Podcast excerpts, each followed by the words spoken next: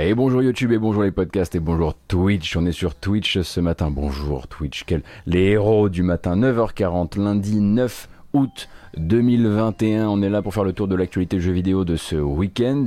Actualité du jeu vidéo du week-end, c'est souvent hein, l'actualité de jeu vidéo du vendredi après-midi quand j'ai déjà raccroché. Euh, et également voilà des euh, petites euh, longues, comment dire, longs articles qui ont pu sortir durant, durant, durant ces deux jours.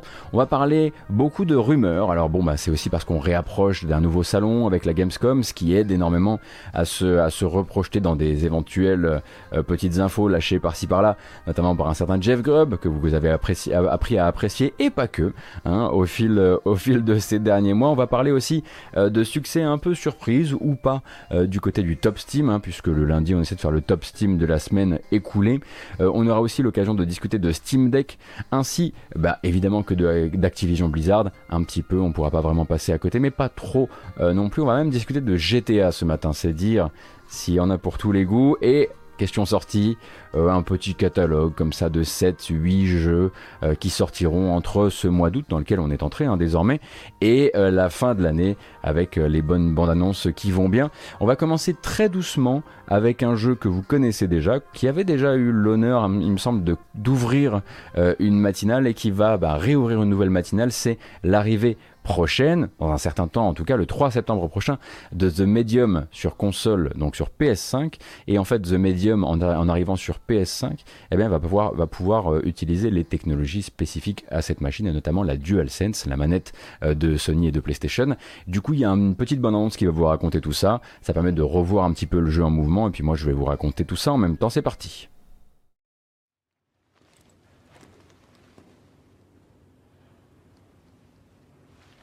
Thomas? Hello everyone. As you might have heard already, Donc un envoyé de chez la Bluebird Team vient nous expliquer un petit peu comment The Medium, qui pour rappel est un Silent Hill-like, eh bien va venir s'adapter au techno spécial de la manette PS5 après avoir été pendant un temps effectivement un jeu qui était plutôt poussé du côté de Xbox. Donc, rappel des euh, résumés des épisodes précédents par rapport à la DualSense, les deux technologies principales vont être les gâchettes adaptatives euh, qui vont vous permettre notamment qui vont permettre au jeu de euh, mettre des de vous mettre des stops de vous de, de vous forcer à appuyer plus ou moins sur les gâchettes pour réaliser certains types d'actions. Ce qui ici dans The Medium va permettre notamment lorsque euh, Marianne, l'héroïne du jeu, euh, charge son pouvoir, euh, de devoir d'abord enfoncer très fort les gâchettes et au fur et à mesure que vous chargez le pouvoir, les gâchettes se relâchent sous vos doigts. ce sera également aussi le cas bah voilà, des quelques passages dans le jeu où vous allez devoir utiliser ce bouclier, hein, du coup un bouclier qui vous empêche de mourir parce que ce sont des instants de mort instantanés. Et là il faudra bourriner un petit peu les, les gâchettes. Au passage évidemment hein, le jeu va aussi utiliser un maximum les retours à de la manette PS5 pour vous raconter toutes sortes de choses. The only solution is to avoid detection. And to that end, you can even hold your breath. As you try your best not to breathe, the strength and frequency of haptic feedback par exemple, là, effectivement, vous avez des passages euh, de, de petite infiltration dans le jeu qui vont vous demander euh, de retenir votre respiration. Et retenir votre respiration, ça demandera bah, aussi euh, à la manette de vous donner des informations. informations, par exemple, avec votre battement cardiaque qui passera par les retours haptiques de la manette. Et bah, vous voyez bien hein, qu'avec toutes les petites zones actives qu'il y a dans The Medium, à chaque fois qu'on à chaque fois qu'on qu'on inspecte des objets, on pourra aussi utiliser le touchpad de la manette PS5. Donc le jeu pour rappel sort le 3 septembre au prix de 50 euros si je ne dis pas de bêtises, avec une sortie donc PS5. Euh, et c'est le dernier, dernier jeu à date du studio dont on sait qu'ils, dans les, dans les mois à venir, euh, viendront enfin nous confirmer euh, cette ce projet sur lequel ils sont avec Konami, hein, qu'il se trouve être un, alors un jeu d'horreur dans une licence très connue pour un éditeur non moins connu qu'on sait être désormais Konami. Euh, du coup, voilà, c'était un peu leur dernier essai avant justement euh, de passer sur un vrai Silent Hill qui n'a pas encore été totalement annoncé, mais celui-ci avait déjà donc une bande originale par, notamment, pardon, par Akira Yamaoka. Akira Yamaoka d'un côté et de l'autre Arkadiusz Rekowski, un compositeur que j'aime beaucoup et qui travaille avec eux depuis euh, quelques années maintenant. Alors, est-ce que The Medium est un jeu d'horreur? Je vois que la question est posée sur le chat. Euh, oui, quand même. Alors, c'est pas un jeu, c'est pas un gros jeu d'horreur, c'est-à-dire que c'est finissable par quelqu'un comme moi, alors que je suis plutôt sensible à ce genre de genre d'expérience. Cependant, euh, oui, il y a quand même des, séquences qui sont des séquences un peu typiques de ce que la Bluebird Team ne, peut pas s'empêcher de faire. Des séquences soit de poursuite, euh, avec des, passages en par et, et, des retours au checkpoint si vous vous ratez, et des séquences d'infiltration où il faut retenir sa respiration et passer derrière des, passer de cachette en cachette. C'est pas les moments les plus heureux du jeu, malheureusement. Euh, pour moi, il n'entrave pas l'expérience, qui est une expérience qui est quand même très, oui, qui est faillible, oui. D'un côté, il y a le côté, euh, enfin, d'un côté, il y a le côté. D'un côté, il y a euh, cet aspect, on va dire, caméra fixe qui est très agréable. Euh, artistiquement, il y a des super idées, il y a des, il y a des écrans que j'oublierai probablement jamais de ma vie parce que c'est vraiment c'est des peintures. Et en même temps, au niveau parfois du ton et de la gestion de certaines thématiques, c'est pas optimal encore.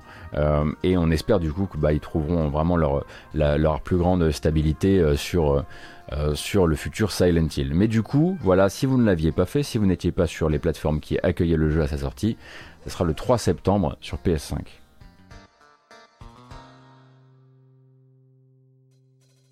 Est-ce que Konami a sorti d'autres jeux horrifiques que les Silent Hill? Alors, euh, c'est possible que ce soit arrivé. Cependant, la déclaration du boss de la Bluebird Team euh, il y a quelques mois maintenant disait très spécifiquement un jeu d'horreur d'une licence très célèbre pour un éditeur non moins célèbre. Donc maintenant qu'on sait que c'est pas Capcom, on avait tous compris que c'était pas Capcom, mais c'est mieux quand c'est officialisé. Maintenant qu'on sait que c'est Konami, il n'y a qu'une euh, licence vraiment célèbre chez Konami en termes d'horreur. Est-ce que tu n'as pas profité de cette news pour rappeler que le jeu est dans le Game Pass? Attention à, à ton partenariat. C'est vrai que The Medium est dans le Game Pass. Voilà.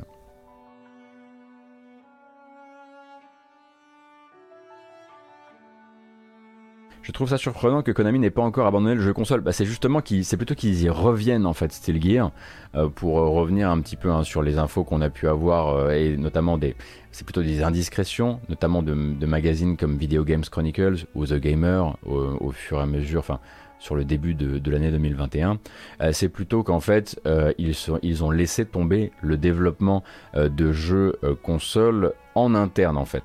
Euh, c'est une volonté euh, chez eux de maintenant, euh, comment dire, passer les développements, externaliser les développements un maximum.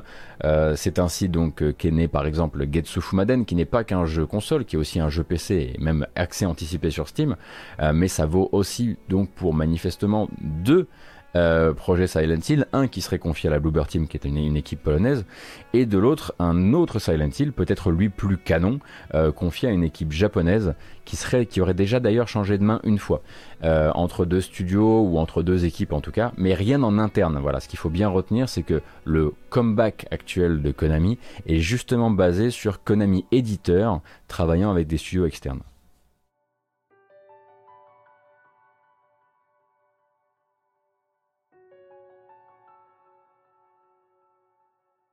Je suis assez d'accord, il y a des trucs qui sont pas hyper bien gérés dans le ton euh, du côté de du côté de Medium. Donc il faudrait il faudrait espérer, faut espérer du mieux. Écoutez, on va rester un petit peu dans l'horreur pour la prochaine news, qui est moins une news qu'un complément de news. On va re-regarder, suis pour le plaisir quand même, le teaser du prochain Dead Space que voilà. Euh, en, désespoir d'un autre titre à lui donner, on va l'appeler le Dead Space Remake, hein, puisque c'est de ça dont il s'agit, annoncé par Electronic Arts récemment.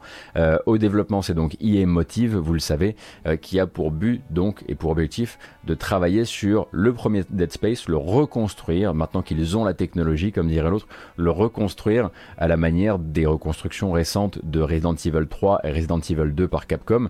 Donc le teasing, ça donnait ça, pour rappel, hein,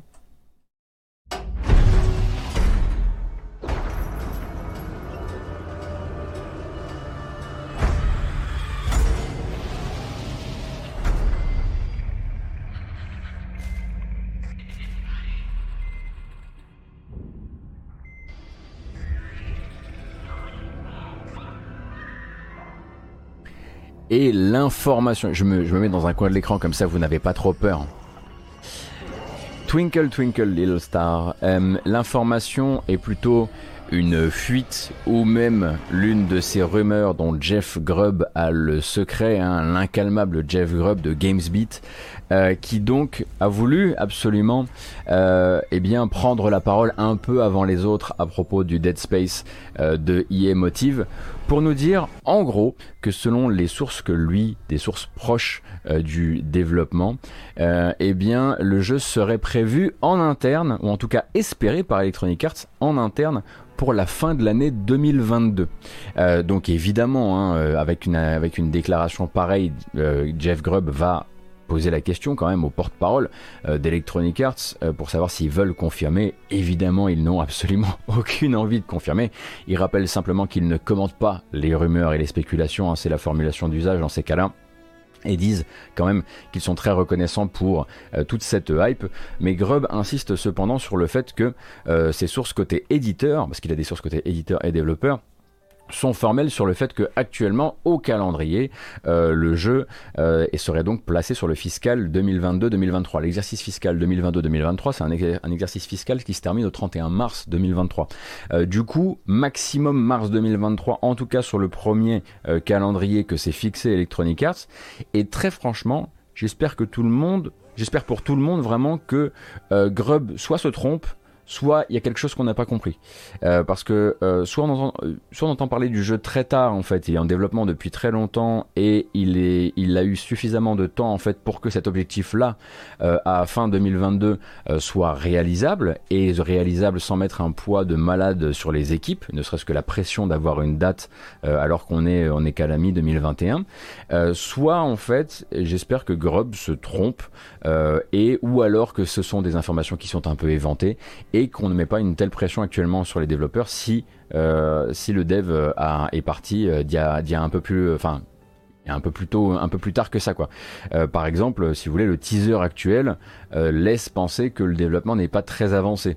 Et quand je vois le teaser actuel, alors effectivement, ça ne veut rien dire, mais quand je vois le teaser actuel, j'ai pas envie de croire que là actuellement les développeurs sont en train de travailler, en train de charbonner avec une avec une limite si proche que celle de l'automne 2022.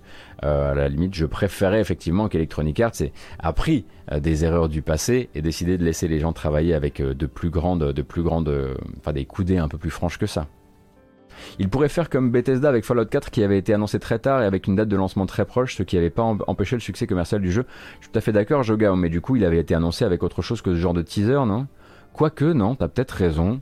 Euh, Fallout 4 a peut-être, quand il s'est annoncé, a vraiment peut-être fait quelque chose de très light en termes de teaser, et il sortait 6 mois après, c'est vrai. C'était un teaser, hein, la première apparition, c'était pas du gameplay. Non, attention, ça ne veut pas dire qu'ils la tiendront, mais ce que je veux dire, c'est que voilà, le, jeune naïf que je suis aimerait encore parfois euh, que les objectifs en interne puissent être un tout petit peu plus lâches. Euh, et qu'ils ne soient pas forcément, que ce soit pas forcément des objectifs internes de euh, on le sort à 2022 et en fait il y a voilà il y a cette espèce de discussion un peu où tout le monde sait que c'est une date un peu fantoche et, et derrière tout le monde sait que ça va être repoussé. mais j'avoue que euh, j'aimerais bien en, savoir plus sur l'industrie du AAA et savoir s'il existe euh, des, autres modes de, gestion des calendriers, euh, des, modes de gestion du calendrier où on ne se fixe pas toujours constamment la date de sortie à Noël de l'année d'après.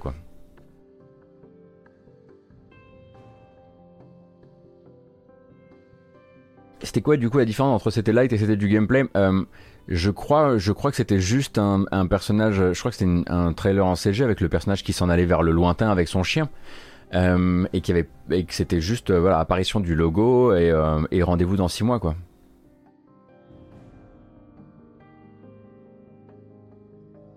Roman Campos Oriola était sur For Honor en 2017. Il est arrivé, quand chez Motive? Est-ce qu'on le sait? Alpha Blue Light, je crois quand j'avais cherché sur le sujet, euh, Roman Campos Oriola était arrivé en 2019, je crois, chez EA Motive. Je crois, à vérifier. Merci beaucoup Guinness, euh, ainsi que El Gasto, et Yenaf, et Glouton.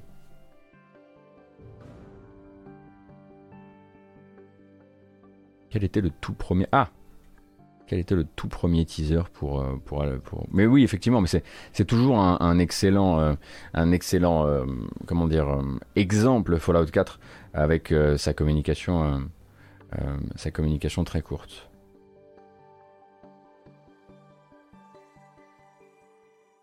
Star Citizen aussi, il n'y a pas le rush de la date. C'est vrai, d'ailleurs, il y a un nouveau trailer qui est sorti aujourd'hui et qui ne montre toujours rien d'autre qu'une compagnie aérienne qui fait, voilà, qui, fait, qui fait des fausses pubs internes dans le jeu tout va bien. Euh, mais vous pouvez jouer à Star Citizen si vous le voulez, évidemment. Hein, mais on n'est pas sponsor de Star Citizen ici, alors j'ai pas de, code, euh, j'ai pas de code créateur à vous filer, navré. Soro Twitch, merci beaucoup pour les 4 mois.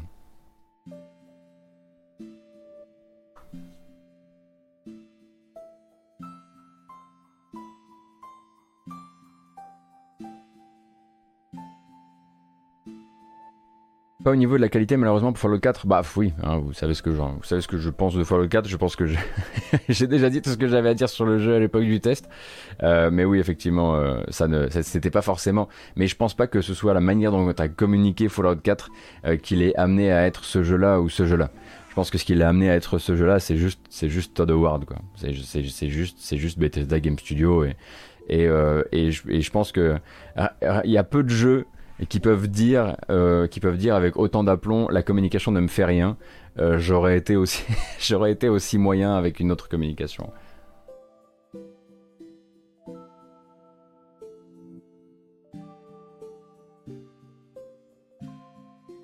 Donc voilà, Jeff Grubb en tout cas, lui ne dit évidemment pas que officiellement le jeu doit sortir pour fin 2022, mais il dit que pour l'instant la date de projet euh, en fixé en interne, c'est celle de fin 2022.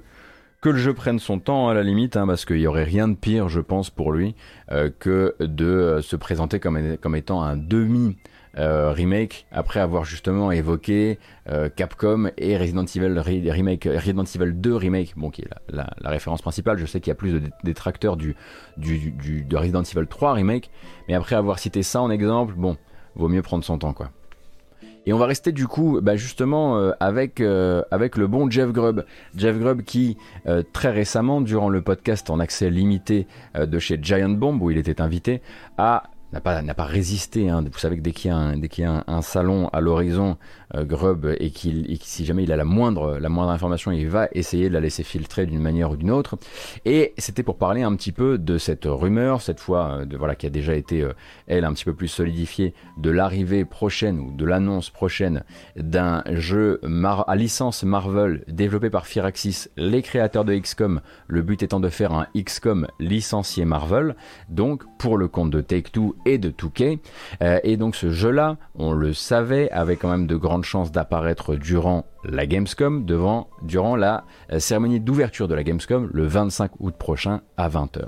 Euh, ça, c'est ce qu'on savait, et globalement, Grub est revenu donc derrière le micro de Giant Bomb pour nous dire, bah écoutez, oui, oui, ça va être annoncé durant justement cette cérémonie euh, euh, organisée et produite euh, par Jeff Kelly, bien sûr. Et puis ensuite, on lui a forcément posé la question, mais est-ce que tu comprends un petit peu pourquoi, alors que tu peux affirmer que c'est ça que Touquet va annoncer à la Gamescom, pourquoi eux, ils disent qu'ils vont annoncer un nouveau jeu dans une nouvelle licence?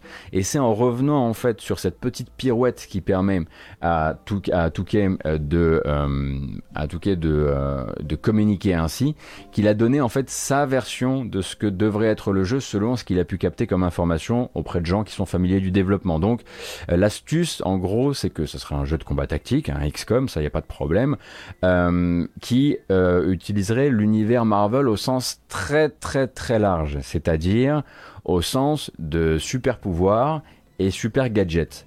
Mais il n'embarquerait aucun héros ou vilain jouable, ou même perso connu, ni aucune référence à des arcs existants. En fait, vous aurez des héros qui seront définis par des pouvoirs, éventuellement par des gadgets si ce sont des, milliardaires constructeurs d'armure, par exemple, euh, mais ce serait à peu, à peu près tout. À part ça, vous seriez dans l'univers de Marvel au sens très large. Et lui prend l'exemple, par exemple, L'exemple par exemple, je suis bien réveillé ce matin, prend l'exemple de Blade. Euh, Blade donc qui s'inscrit dans la marque Marvel mais qui présente des vampires. Ça présente pas des super pouvoirs, ça présente des vampires. Et en, fait, lui, à ce, moment, ce que, ce que nous dit Grub à ce moment-là, c'est le jeu pourrait tout à fait t'opposer à des vampires avec ton équipe de héros qui ont des pouvoirs ou des gadgets et se dire dans la licence, dans l'univers Marvel étendu euh, cependant. Alors il faudra évidemment attendre l'annonce officielle pour valider cette théorie-là, euh, mais du coup ça risque surtout de parler aux fans de Freedom Force. Hein. Je ne sais pas si vous avez connu Freedom Force, nous étions jeunes, nous étions fous, euh, mais euh, ça permettrait effectivement de créer exactement tous les héros qu'on veut et de pouvoir se réclamer d'une toute nouvelle licence qui pourrait aller chercher euh, des vampires, des extraterrestres, des armures, des machins, etc.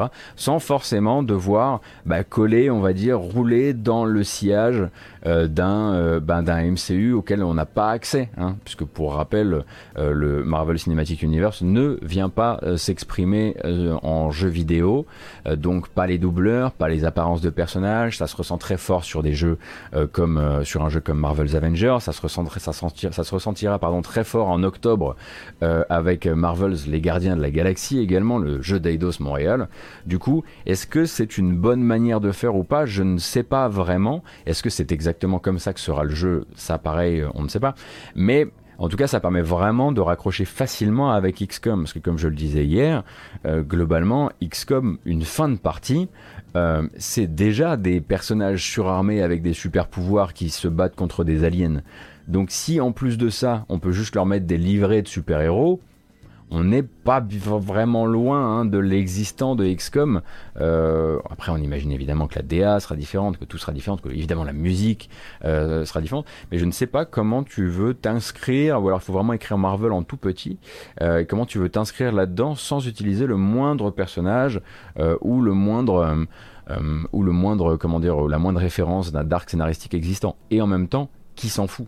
Parce que ça restera le prochain tactical de Firaxis. Et ça fait un bout de temps qu'on l'attend désormais, parce qu'il me semble que XCOM 2, euh, sauf, euh, sauf respect du chat, c'est 2015 ou 2016 2016 Non, peut-être 2017 ah, J'ai tout perdu. «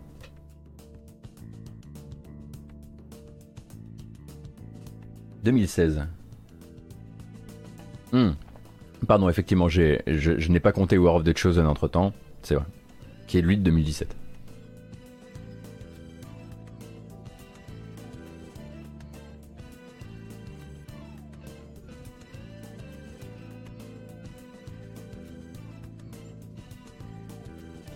Est-ce que c'est pas le mieux qu'on peut sauter au jeu après avoir vu euh, of the Galaxy, Galaxy, Galaxy, Galaxy et Avengers qui clonent sans vraiment pouvoir le faire le MCU Non mais je suis d'accord.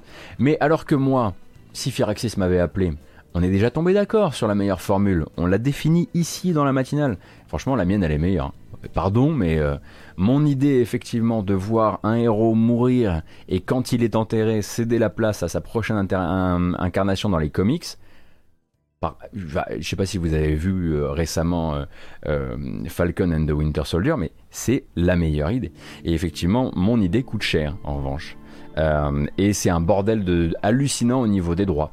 donc, et si l'incarnation meurt encore, ben on passe à la prochaine. Des runs de comics, il y en a plein. ton idée était trop bien, ils ont dû changer toute la direction du jeu pour ne pas faire pas le copie devant toi. Non, mais ils auraient pas pu, je pense. Ils auraient en termes de droits, de, ça doit être un enfer. S'il meurt, il passe chez les méchants. Il, pourrait y avoir plein de trucs hyper cool comme ça, effectivement. Tu le retrouves de l'autre côté, il a été brainwash, des trucs comme ça, mais ça serait hyper bien. Chimera Squad avait le bon goût d'être vendu 10 balles. Euh, oui, alors Chimera Squad, je le range pas dans les XCOM euh, canon.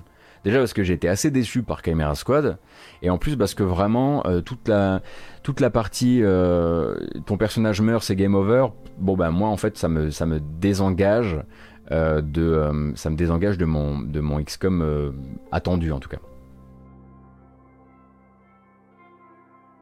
Mais on ne peut pas, on peut pas nier que ce qui a été fait dans le Squad en termes de travail sur les discussions entre personnages, sur l'espèce de de, euh, de complicité qu'il pouvait avoir, nous donnait l'impression que ça allait être utilisé pour Marvel.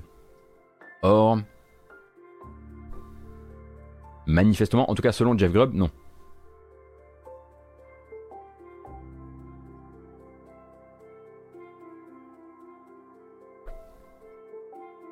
Mais du coup, il pourrait pas se faire de la thune sur les skins vu que ce serait une feature de gameplay. Ah, tu veux dire Adama, tu veux, tu, veux dire la possibilité de vendre des skins, euh, des livrets euh, Iron Man ou ce genre de choses Ouais. Mais non, mais c'est Take-Two. Bah, euh, Take-Two, ils sont pas. c'est pas du genre à. Mais non, qu'est-ce que vous, que vous racontez? Ce serait bien la première fois. Peut-être que Disney veut pas qu'on fasse ça avec ses héros. J'ai cru comprendre qu'ils peuvent être un peu intrusifs dans les choix des œuvres qui exploitent leur licence. Ah oui, oui, non, mais de toute façon, c'est un bordel sans nom. Et puis en plus, il faut tomber d'accord avec le fait que c'est pas, c'est pas Marvel Cinéma, euh, c'est Marvel, euh, je sais plus comment ils appellent ça. C'est pas, pas interactif, mais c'est un truc comme ça. Euh, que même eux, parfois, ils se, ils se tirent dans les pattes, ne serait-ce que entre leurs propres séries de films. donc non, non, effectivement, c'est, mon, mon idée est absolument irréalisable. Mais dans ma tête, c'est le meilleur jeu du monde, ou pas bien loin. Non, ce serait le meilleur jeu du monde si c'était, si c'était DC Comics. Parce que DC Comics, regardez, quand Robin crève, bah vous avez, euh, vous avez euh, quoi 6 ou 7 Robin en réserve. C'est pas merveilleux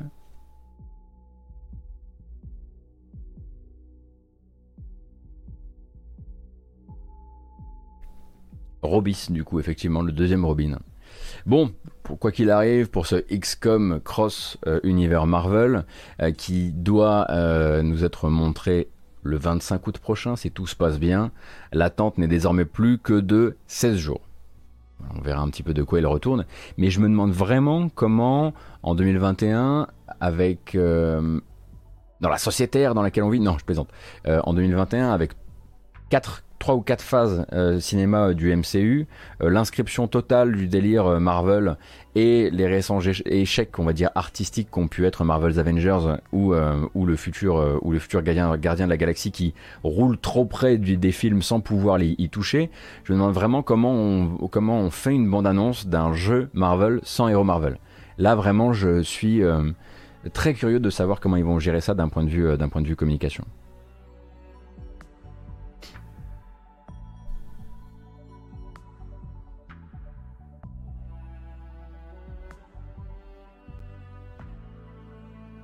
Bon, on parlait justement de Take-Two et je vous disais non mais Touquet, Take-Two, tout ça, ils sont pas du tout branchés microtransactions, ils sont pas du tout, ils aiment pas faire du pognon avec de l'existant, c'est pas leur genre du tout. Euh, mais quand même un petit peu, hein, euh, aux entournures. Je plaisante évidemment, ce sont les éditeurs de NBA 2K, donc euh, voilà, ils sont vraiment au, top du game là-dessus, avec Electronic Arts évidemment.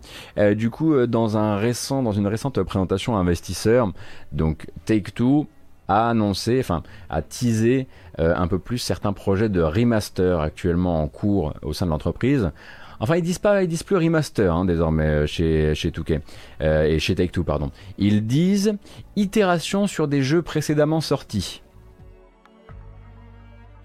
sentez l'envie de meurtre qui monte là. Ah, itération sur jeu précédemment sorti. Euh, donc euh, cette novlangue de sagouin qui mérite des gifles. Euh, donc des remasters ou des remakes. Take-Two avait déjà dit qu'ils en avaient trois dans les cartons. et ils, annoncent, désormais qu'ils en ont trois de plus sur la seule période 2022.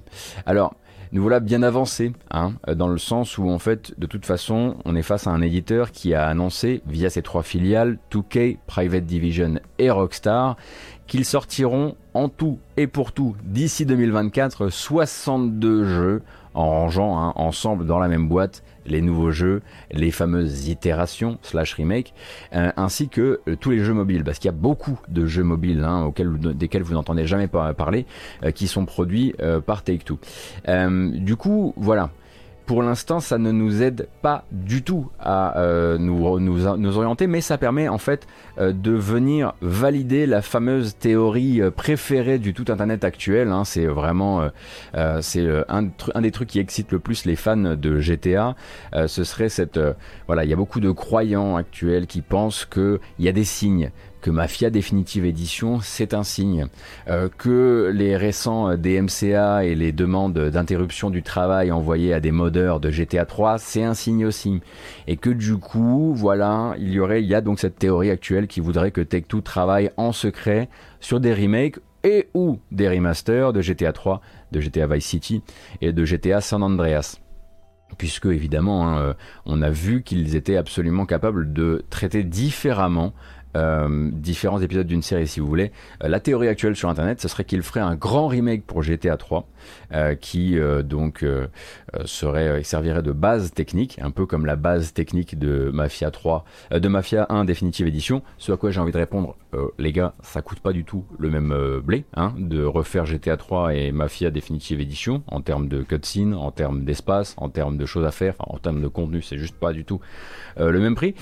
mais en fait, voilà, la, théorie des des fans voudraient que d'abord ils font ça et puis ensuite ils utilisent cette assise technique euh, pour refaire GTA Vice City avec et pour refaire San Andreas avec. Bon, il n'y a rien d'officiel et il n'y a rien de moins sûr, hein, dans le sens où euh, ça n'irait. Déjà, ça doit coûter un blé monstre, sans forcément qu'ils aient des garanties de pouvoir se faire suffisamment de blé là-dessus. Je dis pas je dis pas hein, que ça ne ferait pas énormément de caillasse. Je dis juste que les attentes pour un projet de ce genre du côté de Take-Two devraient être à mon avis tellement immenses euh, que euh, avec un mode de distribution classique, je vois pas très bien comment ils pourraient être satisfaits du projet. En revanche, en revanche, je vous propose quelque chose de nouveau, une expérience de pensée. On est en 2021 et comme on le disait, on vit dans une société qui nous fait réfléchir. Euh, et euh, en 2021, on voit arriver par-ci par-là des idées euh, brandies par d'autres éditeurs, Activision par exemple, hein, qui décide de faire son espèce de multivers autour de, de Call of Duty. Ubisoft, qui se dit tiens, Assassin's Creed Infinity, une plateforme sur laquelle on viendrait au fur et à mesure brancher de nouveaux jeux Assassin's Creed, de nouvelles expériences Assassin's Creed, de nouvelles cartes, de, nouvelles, nouveaux DLC, de nouvelles extensions.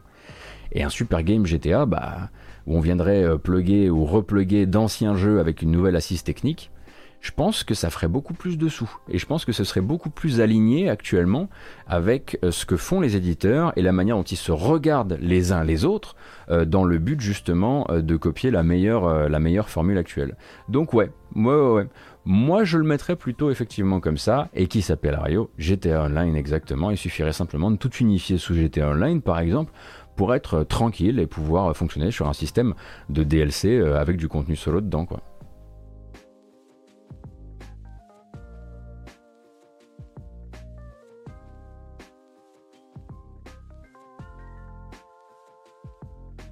Est-ce que ça a un intérêt pour les joueurs?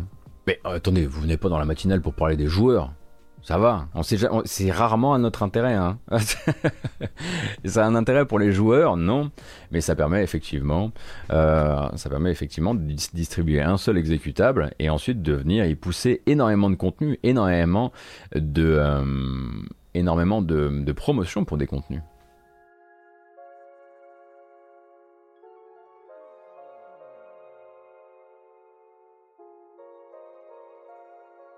Ça va leur faire euh, bizarre aux fans de découvrir en 2021 les boucles de gameplay de GTA 3 et Vice City. Oh, je pourrais même, effectivement, Sky... salut Skywilly. On pourrait même mettre euh, San Andreas dans le tas, hein. même si j'aime beaucoup San Andreas, qui reste à mon avis mon préféré. Enfin, si ça se trouve, ça n'a rien à voir. Hein, quand il, peut-être qu'aussi il voudrait rester un peu plus secret sur ce genre de gros remaster, etc. Ou peut-être qu'il les annoncerait pas sous forme de, on a des projets de remaster dans les cartons. On peut peut-être juste découvrir que c'est des remasters de trucs du fin fond du catalogue Take Two qu'on a complètement oublié. Mais ça fait partie désormais de la strat euh, chez eux et il y a eu effectivement ce Mafia Definitive Edition qui peut donner l'espoir que ce ne soit pas toujours que des, des remasters HD des espèces d'upscaling un peu à la, à la, va-vite. Parfois, il y a possibilité pour Tech2 aussi, pour Touquet, pardon, on va mettre Touquet hein, tout en haut, euh, de faire le travail de manière un peu plus profonde. Donc il faudra voir sur quel type de jeu. Et comme je le disais, 62 jeux à sortir d'ici 2024. Ça charbonne.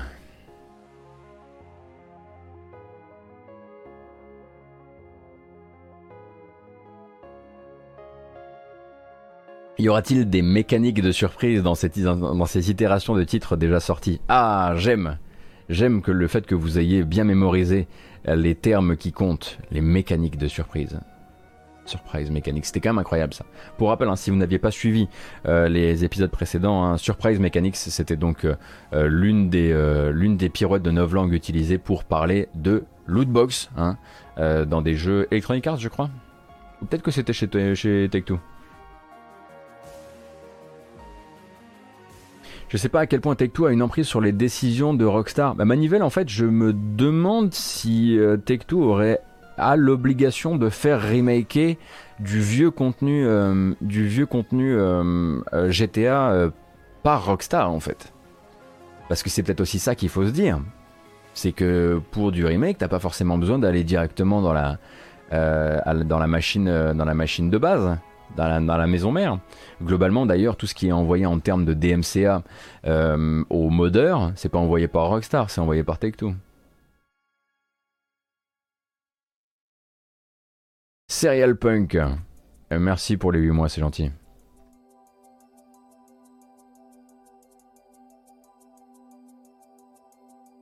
Et on continue, et on continue toujours et encore avec de la rumeur. Et là, la rumeur, bon, cette, fois-ci, elle est solidifiée. C'est littéralement l'un des créateurs de la licence euh, qui a qui a répondu au téléphone à Bloomberg à ce sujet. Donc, euh, le journaliste Lucas Shaw chez Bloomberg a écrit un gros article où en fait sur les, il revient sur les dessous du deal à 900 millions de dollars qui lie désormais les créateurs de South Park, Trey Parker et Matt Stone au network Viacom CBS, hein, qui euh, donc euh, leur ont, les ont convaincus de refaire six nouvelles saisons de South Park ainsi qu'un nombre assez hallucinant de films spin-off. Et quand je dis assez hallucinant de films spin-off, c'est parce qu'on parle de 15 films spin-off. Donc 6 saisons, plus 15 films, mais aussi. Mais oui, euh, oui, oui, combien? Oui, tout à fait. Oui, non, vous avez. Alors, oui, je suis sérieux, hein, c'est pas une blague. 15 films spin-off. Alors, ils vont évidemment pas tous sortir en même temps, euh, mais bon. Euh, mais il y a également dans ce deal, a priori, un nouveau jeu. Un nouveau jeu en 3D. Et un nouveau jeu en 3D, pas par Ubisoft. Voilà. Euh, donc euh, l'info s'arrête euh, manifestement là dans l'article de base, hein, du côté de cet article de Lucas Shaw sur Bloomberg, mais elle est un peu feuilletonnée dans la newsletter hebdomadaire de Bloomberg, qui révèle en fait que le jeu en question ne sera pas développé par Ubisoft, mais par un studio interne. donc le studio interne étant très probablement comment s'appelle Je crois que ça s'appelle South Park Digital ou un truc comme ça, et c'était un studio qui avait déjà collaboré hein, sur les deux épisodes produit euh, avec Ubisoft. Alors évidemment, Bloomberg en a touché un mot à Ubisoft qui n'a pas tenu à euh, commenter ceci. mais on peut, désormais, partir du principe, en gros, que la prochaine fois qu'il y a un Ubi Forward et que vous avez au fond de la tête l'idée que ah tiens, ça serait bien si nous faisaient une petite surprise et qu'ils annonçaient un nouveau jeu South Park, a priori, ce serait plus avec eux.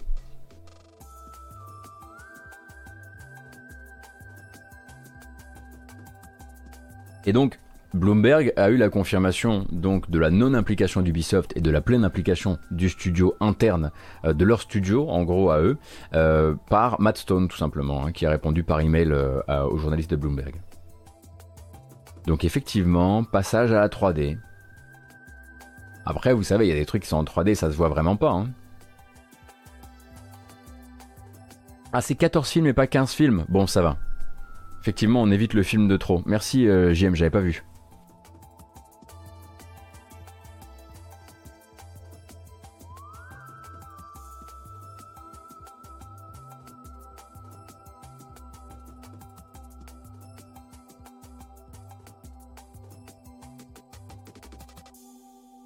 Est-ce qu'on pourra refaire pipi sur les boules de neige? Si c'est votre truc, oui. effectivement. J'avoue que moi j'ai trouvé que le, voilà, le, 2 tirait un peu en longueur et, euh, euh, manquait, parfois, des idées qui m'avaient vraiment marqué dans le 1. Donc euh, que ça change aussi de formule et que ça passe dans d'autres mains m'intéresse également.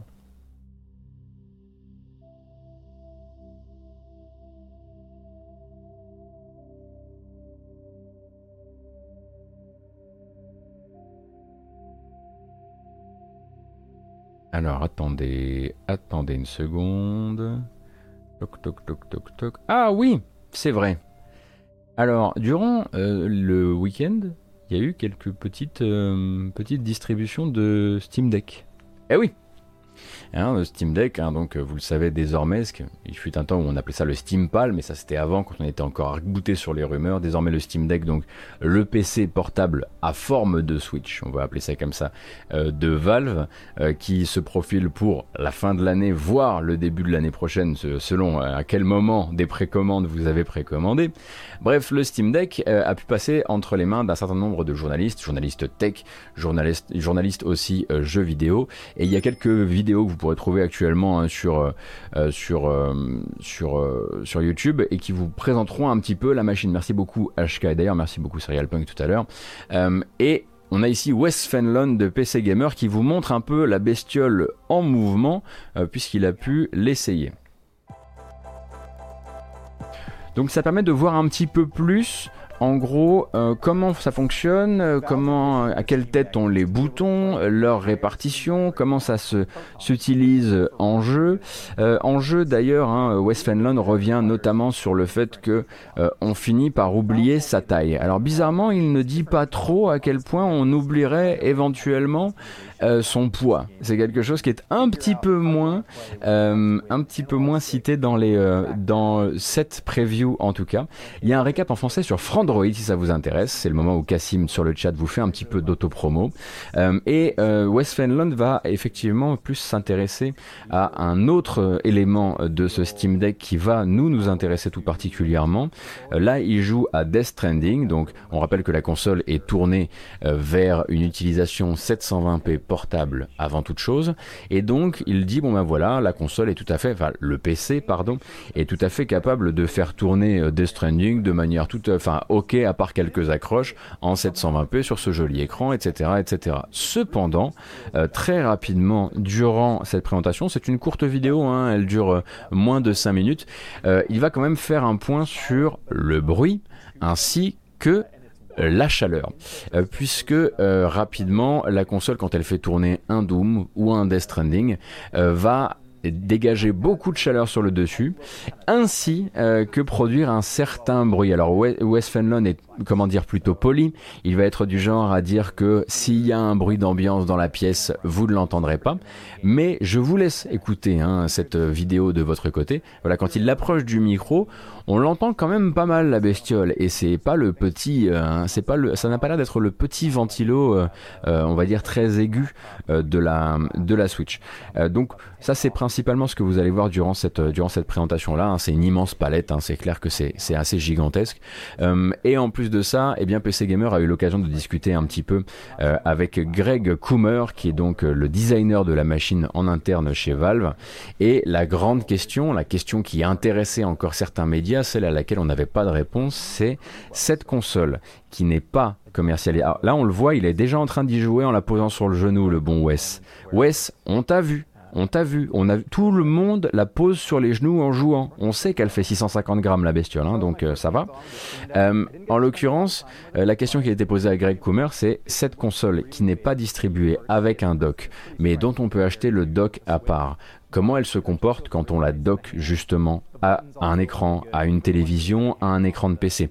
Est-ce qu'elle va se comporter comme une Switch, c'est-à-dire est-ce qu'elle va utiliser l'apport en, énergie, en électricité pour tourner plus vite et donc tourner mieux, ou est-ce qu'elle va se comporter de la même manière en docké et en non docké?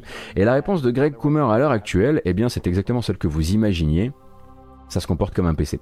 Du coup, eh bien, ça ne changera pas, ça ne changera pas. Alors ça dépend en fait du coup l'angle dans lequel vous allez regarder les choses va être très, enfin, vraiment changer, le, changer la donne. Soit vous vous dites ah, ça veut dire qu'elle ne sera pas capable de faire du très beau 1080p sur un écran 1080p ou même 1440p, ça on ose, on à peine l'imaginer. Euh, et vous regardez ça vraiment de, euh, vraiment de l'optique de se dire euh, oh alors pour mon utilisation hybride, ce n'est pas intéressant. Euh, ou alors vous regardez la console comme Valve la regarde, à savoir comme une console tournée vers l'utilisation euh, vraiment portable, avec une possibilité de docking, ce qui, est donc, pas du tout la vision habituelle de Nintendo. Et là, vous pourrez vous dire, ah, c'est cool, euh, je n'aurai pas de, je n'aurai pas donc une version amoindrie sur la console portable par rapport à la version, la version écran qui est celle qu'on montre dans les bandes annonces. Euh, donc eux le disent, on n'est pas intéressé en fait par ce délire hybride, on, vous la met à on vous la met à disposition, on vous permet d'acheter le dock à côté euh, pour euh, la coller sur un écran, par exemple quand vous avez envie de bidouiller dessus, d'y aller clavier souris, peut-être d'installer d'autres choses, de formater, de voilà, ça, reste un PC donc c'est ouvert donc vous faites ce que vous voulez, mais à côté de ça c'est une console que eux pensent portable. Ils disent en revanche que à terme ils imaginent peut-être réfléchir à la possibilité que le software puisse utiliser plus de ressources quand la console est branchée sur, euh, est branchée sur secteur, euh, secteur et HDMI, donc un peu comme euh, un, dock, un dock switch, mais pour l'instant c'est vraiment pas leur priorité. L'OS c'est SteamOS 3, Oh My Before Fever. Oh My Before Fever, bref, désolé.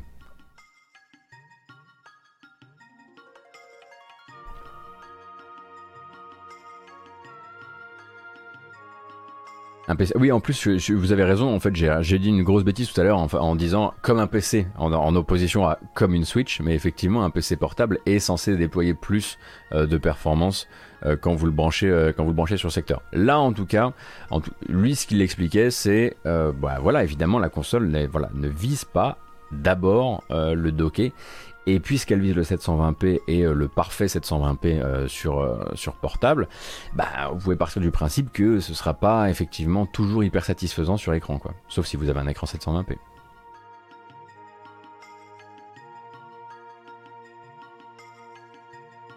au sujet de cette console, je pense que ça a déjà été expliqué, mais j'ai un peu de mal à comprendre la différence entre les versions hors capacité de stockage. Vroom, hors capacité de stockage, euh, c'est hors capacité de stockage et mode de stockage, puisque ce ne sont pas les mêmes types de stockage et du coup pas les mêmes vitesses d'échange euh, d'entrée-sortie.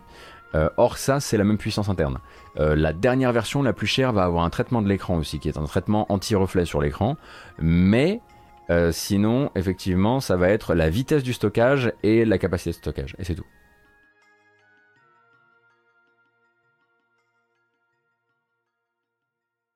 Je crois qu'il faut attendre la V2. Alors, j'ai tendance à penser pareil, hein, mais euh, bon, là, tout doucement, on commence à avoir des gens qui euh, l'essayent et en reviennent en disant, eh ben finalement, j'ai été agréablement surpris, etc. Moi, j'avoue que si on pouvait retirer un petit 150 grammes de la boutique, je serais pas, je serais pas mécontent, parce qu'on parle quand même d'une console qui pèse quasiment deux Switch. Euh, enfin, je dis console hein, pour faciliter un peu la discussion PC. Euh, mais moi, je, demande encore à voir. Alors, quand je dis que je demande à voir, Naden, tu poses la question, tu vas la recevoir. Je n'ai pas de contact actuellement, ni à mon avis une communauté suffisamment, euh, suffisamment euh, férue de tout ça pour qu'on me, pour me propose, pour qu'on me propose d'y toucher. Si un jour la bête devait arriver chez GK, je serais le premier à, je serais le premier à réapparaître dans les locaux pour, pour qu'on me laisse essayer. Mais non, non, je pense pas être euh, du tout dans le, dans le spectre des, euh, des gens qui, que les RP ont repéré pour ça.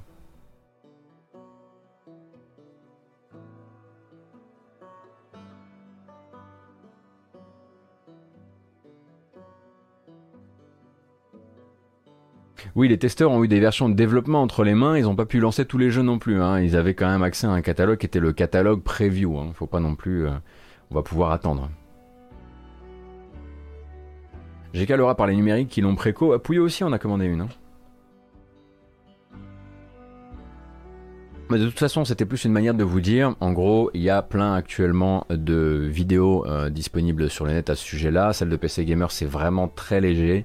Euh, c'est vraiment une petite mise, une petite prise en main euh, très très légère. si vous voulez quelque chose de plus poussé, bien sûr, Linus Tech Tips sera toujours votre votre l'un des endroits où vous aurez le plus d'informations. Mais je pense sincèrement que si vous êtes intéressé à ce point dans le matériel, moi vous prévenant qu'il y a une bonne vidéo chez Linus Tech Tips, c'est un peu genre c'est vraiment la fourmi qui pointe la montagne, quoi. Donc c'est pour ça que j'en ai pas parlé dans ces termes. Je vous ai plutôt orienté vers une vidéo, euh, vers une vidéo, on va dire, euh, euh voilà, que c'est très bas niveau, très simple pour tout le monde. Si vous êtes intéressé tech, je pense que vous connaissez déjà ces sources-là.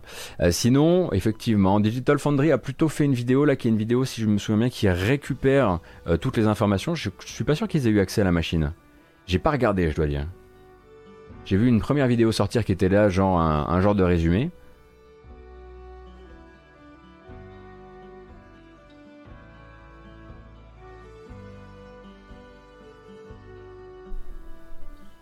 Oui, je sais Deus, hein, euh, je, je, suis tout à fait euh, au clair avec le fait que le système interne du, euh, du, du Gape Gear, on va l'appeler comme ça, exige du coup effectivement que ça dissipe plus et que ça ventile plus fort. Ça, je le sais. Mais c'est juste que là, bah, effectivement, on a la confirmation de voilà, une personne qui l'a eu dans les mains et qui fait Ah oui, c'est vrai que ça surprend quand même. Ça surprend quand on n'est pas préparé.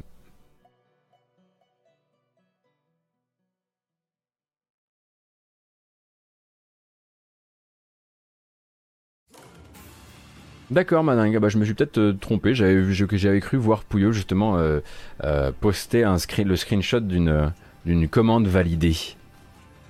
Alors, on continue nous et on va continuer avec. Ah, je sais que c'est le moment que vous préférez. il s'agit donc du top 10 en dollars, hein, donc en, en chiffre d'affaires, le top 10 des jeux Steam de la semaine dernière. À votre avis, qui culmine en haut du podium de la semaine dernière? Alors hostile, on n'a pas annoncé la date de Dead Space, parce que c'est pas ça qu'il faut faire. On a discuté du fait qu'un un influenceur, un, insider disait qu'en interne, la date espérée, c'était fin 2022. J'espère que tu cours pas dire à tous tes, tous tes petits copains que le jeu a annoncé sa date pour automne 2022, car c'est faux. Attention, hein Attention, on est là pour vous rappeler de prendre des pincettes. Donc euh, oui, on a traité la news, mais pas comme ça. Alors, vous, tablez sur Knockout City, vous tablez sur GTA, Alexandra Lederman pour la petite blague, WoW bien sûr, Back 4 Blood aussi. Alors, le top, je vais vous le montrer, il est ici. New World est un bon candidat aussi si vous, si vous vous posez ce genre de questions, mais il s'agit en fait effectivement de Back 4 Blood. Donc pour la semaine écoulée euh, sur Steam, Back 4 Blood se retrouve en toute première position pour une raison extrêmement simple. La précommande du jeu était euh, l'une des rares manières d'obtenir une clé pour la bêta soi-disant fermée hein, du jeu, même si en fait vous pouviez aller chez n'importe quel streamer euh, ou, ou même d'ailleurs chez Intel ou chez PC Gamer ou chez machin, il y a eu des clés qui ont tourné dans tous les sens, mais pour le Kidam, l'une des manières d'obtenir un accès à cette bêta fermée, il y avait cette bêta fermée durant ce week-end et il y aura une bêta ouverte le week-end prochain, le 12, eh bien c'était d'acheter le jeu et ça a profité aux ventes du jeu. On a également euh, de l'autre côté, on a The Ascent qui monte hein, euh, d'un cran. Euh, The Ascent et Tribes of Midgar qui montent tous les deux d'un cran par rapport à la semaine dernière. on reparlera tout à l'heure de The Ascent et de Tribes of Midgar justement. bon, du côté de GTA 5 et de euh, It Takes Two. C'est un peu comme Black Ops 3 hein, que vous voyez effectivement en dixième position du top là. Euh, ce sont trois jeux en fait qui ont bénéficié de récentes promotions euh, qui ont permis de pousser vraiment, de repousser les ventes. Et c'est un peu aussi le cas pour Grounded puisque Grounded en fait sort d'une semaine de gratuité du jeu et généralement après une semaine de gratuité vient le moment où quand la porte se referme, il y a pas mal de gens qui repassent à la caisse. En tout cas, ça a permis vraiment au jeu de revenir dans le top 10. Et New World qui descend, donc les deux versions de New World, hein, c'est la version normale et la version Deluxe. New World qui descend dans le top, mais il est toujours présent. Pourquoi? Bah tout simplement en fait parce que la bêta est terminée.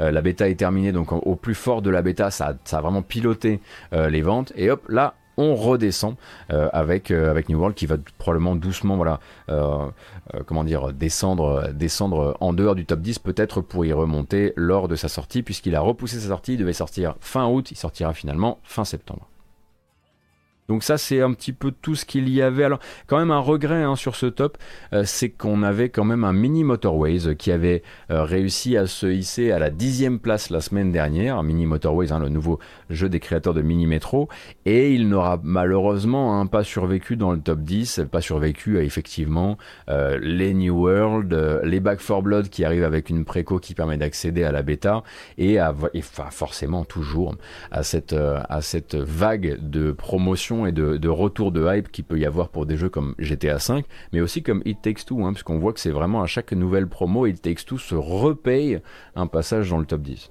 Après Black Ops 3, comme je le disais, hein, c'est une promo aussi, une très très grosse promo euh, qui lui a permis de, truster la dixième place. Alors, maintenant, effectivement, on pourrait parler un petit peu de la euh, bêta de Back 4 Blood, hein, puisque c'est lui euh, qui l'emporte cette semaine. Alors, pour vous dire un petit peu à quel point cette bêta était absolument pas fermée ou aussi fermée que le disait euh, Warner Bros. Euh, sur Steam Database, la bêta a quand même frôlé les 100 000 joueurs simultanés ce week-end à un moment. Euh, du coup, sur invitation, d'accord, mais mais beaucoup d'invitations disponibles, sachant que bah, moi il m'a suffi simplement de poster juste un tweet en disant merde j'ai oublié de choper une clé, est-ce que quelqu'un aurait un lien? Et directement j'ai reçu un lien qui m'a permis de récupérer une clé dans les 4 minutes. Donc donc voilà. Des joueurs, ça, il y en a eu, il n'y a pas de souci. Donc forcément, ça a permis à beaucoup de gens de découvrir le gameplay du jeu, gameplay qui comme vous le comprenez, hein, puisque développé par Turtle Rock, euh, vraiment très inspiré par Left 4 Dead, mais avec un système de cartes en plus. Pour l'instant, le système de cartes, je sais qu'il peut donner un peu l'impression que ça va mal se passer pour la suite, qu'il va y avoir des douilles et des microtransactions. Il va y avoir hein, des douilles et des microtransactions, mais ce sera euh, ce sera des, microtransactions qui sont des cosmétiques, puisqu'il y aura des cartes cosmétiques aussi, des cartes cosmétiques qui vous permettront d'avoir des costumes, qui vous permettront d'avoir des skins d'armes, etc. Et Warner Bros. s'est engagé à ce qu'en fait le l'écosystème gameplay carte euh, ne soit pas du tout pollué par ce genre de choses. En revanche, derrière, ils vont essayer de se rincer un maximum euh, sur, euh, sur toute la partie apparence pardon, des personnages.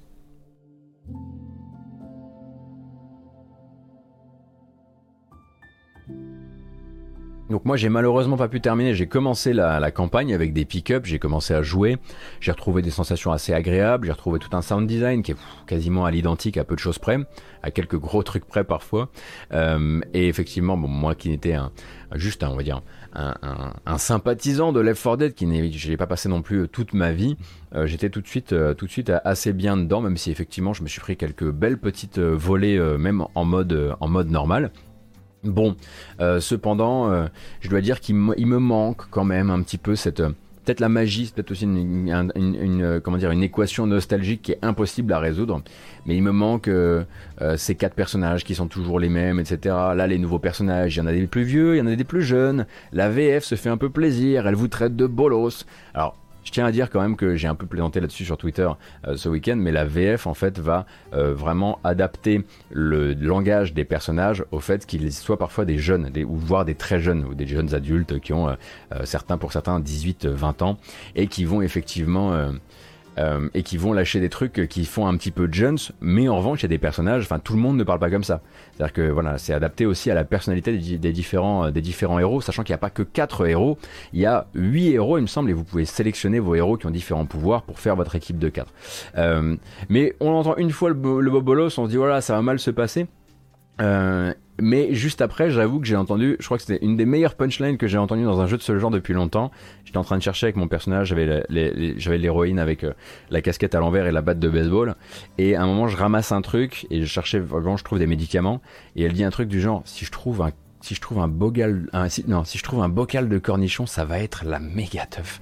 Et genre, c'était juste, ça donnait du lore et ça donnait juste l'impression, voilà, ça me disait, tu joues un, personnage qui aime beaucoup les cornichons.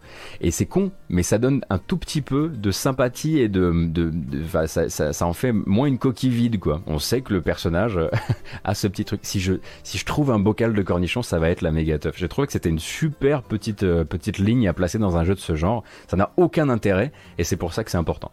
Euh, et, euh, et au final, au début, j'ai bloqué là j'ai bloqué sur le, le mot bolos, et puis finalement je suis passé à autre chose. Hein. Je me suis dit arrête d'être un, arrête d'être un réac et, écoute un petit peu ce qui est en train de se tisser entre les personnages avec ce, euh, avec ce genre de, petites phrases. Et je trouve que ça, ça fonctionne euh, plutôt bien. Alors j'ai hâte d'approfondir parce que j'ai pas suffisamment joué pour faire partie des gens qui disent que jamais le jeu n'arrivera à être le Left 4 Dead qu'on a, le Left 4 Dead 3 qu'on attend, et ceux qui disent que ça y est c'est bon euh, en octobre, 12 octobre en l'occurrence, hein, pour rappel, pour, pour la, pour la, la sortie finale euh, on va l'avoir, euh, le gros jeu coop qui va amasser les foules. En tout cas, euh, selon les chiffres Steam, ça permet de, bien vendre des, de bien vendre des, des, précos. Après, on va pas se mentir, il y avait vraiment tapis, mais vraiment tapis sur les influenceurs. Alors, pas à la puissance de New World, hein, puisque New World, c'est vraiment le jeu Amazon mis en avant sur une plateforme Amazon, etc.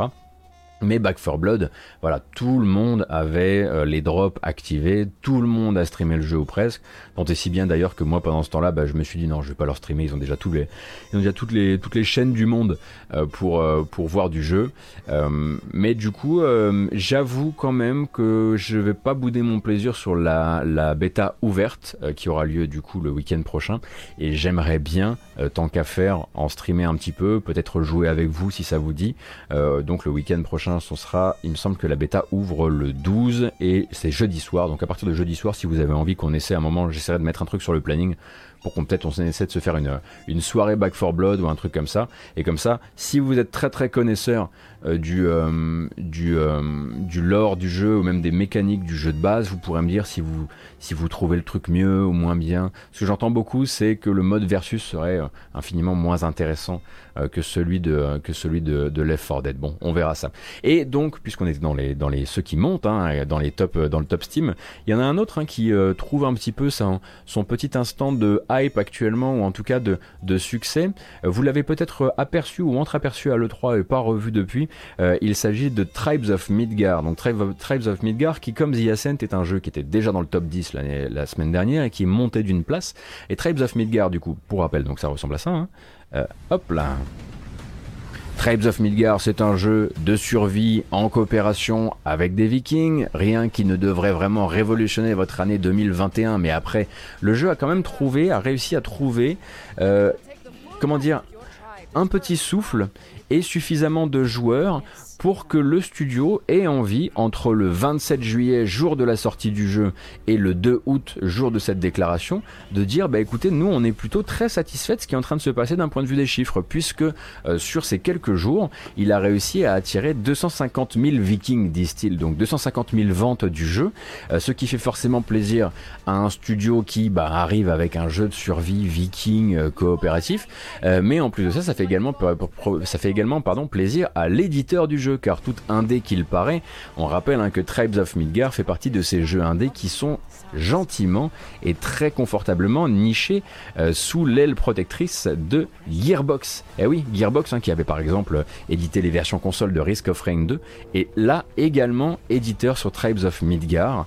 Alors récemment sur SteamDB, il a réussi à faire une pointe à 31 000 joueurs simultanés, ce qui pour un jeu de cette ampleur-là, qui n'est pas évidemment le nouveau Valheim, ça on le voit dans les chiffres, euh, est déjà pas mal. Euh, depuis, il est redescendu à 24 000, 24 000 environ euh, dans les 24 dernières heures, hein, juste avant qu'on, juste avant que je prépare mes, petites fiches. mais ça se passe plutôt pas mal et les développeurs sont contents. Donc attendez-vous en fait à le voir très probablement entrer et sortir des tops pendant euh, les prochaines semaines au gré des patchs, au gré des, euh, des éventuels promos, etc., etc. Il y a eu de l'OPSP en masse, eh bien c'est très bien. Grand bien leur face.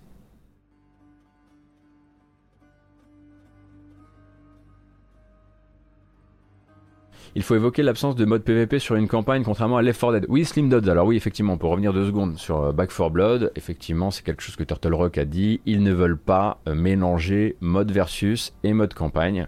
Donc le mode versus restera à part. Euh, bon, c'est un choix, j'imagine, qui est peut-être lié au système de cartes ou j'en sais rien. J'ai pas suffisamment étudié le gameplay à l'heure actuelle, mais ça a rendu effectivement, ça a rendu quelques fans un peu, un peu chonchons.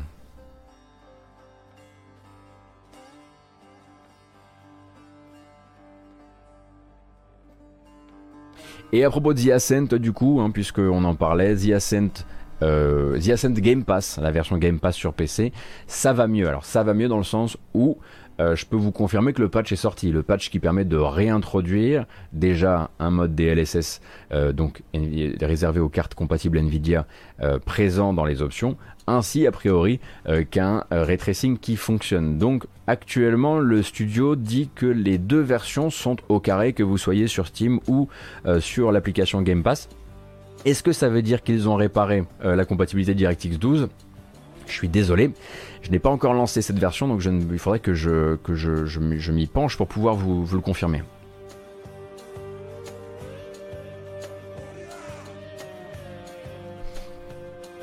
Merci Vitalego.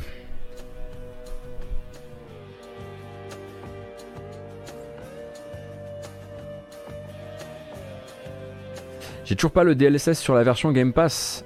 Ah Ah, ils ont juste rebranché le ray tracing pour le moment, mais pas le DLSS. C'est très fâcheux ça.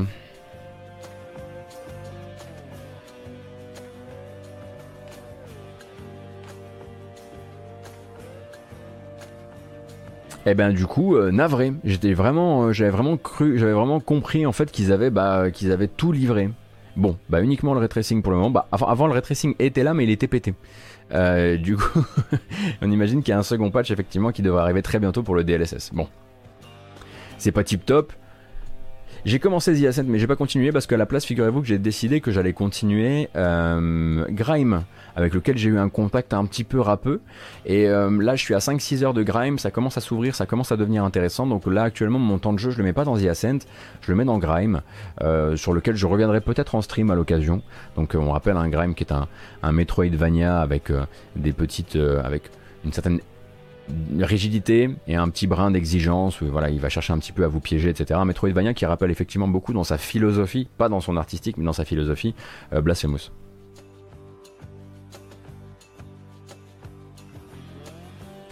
Alors une autre information avant qu'on passe à la bamboche, car bamboche il y aura. Ah, je vous le jure.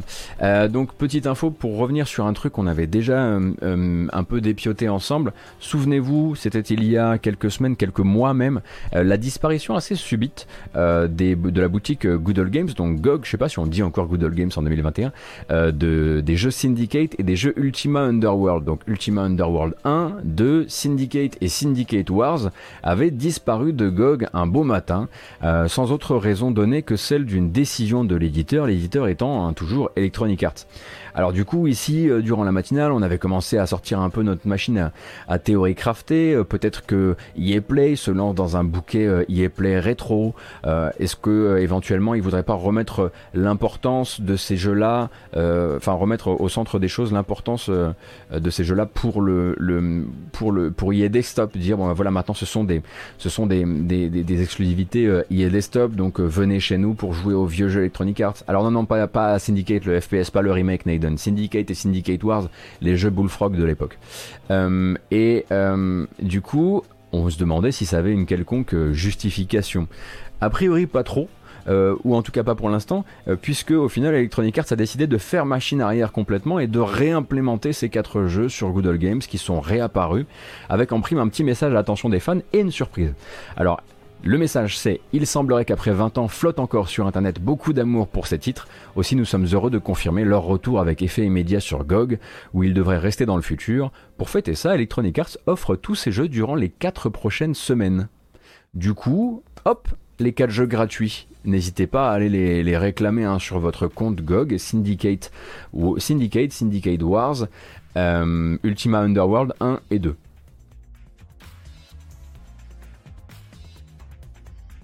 Alors là, vraiment, Electronic Arts qui vous offre des trucs, profitez-en. Hein.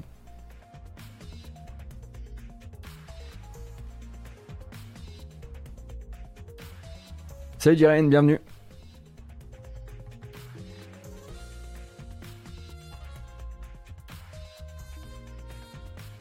Ce que je vous propose, c'est de m'embaucher. Alors, ah Diren, vient d'arriver, donc là c'est parfait. Hein, c'est voilà, ça va, ça va, ça va être.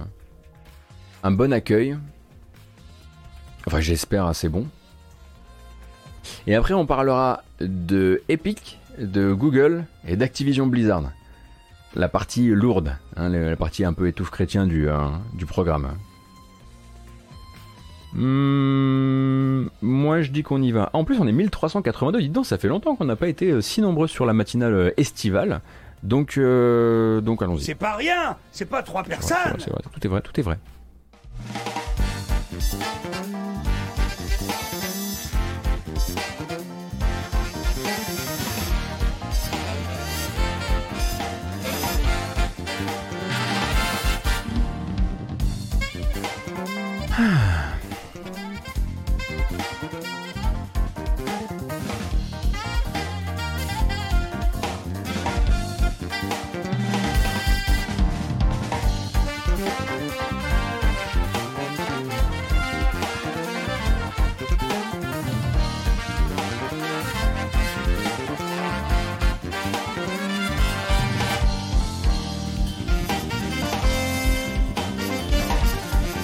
Très satisfait.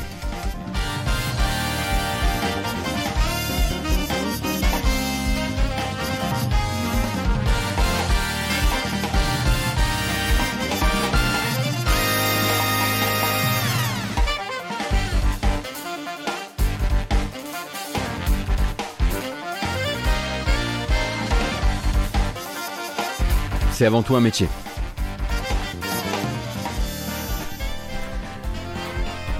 Bon, j'espère que vous allez bien en tout cas. Ça, c'est la bamboche. Si c'est votre premier tour dans le coin, c'est la bamboche. C'est un moment où voilà, on écoute un, juste un, gros morceau de musique, je bois un peu de café, je fais l'idiot.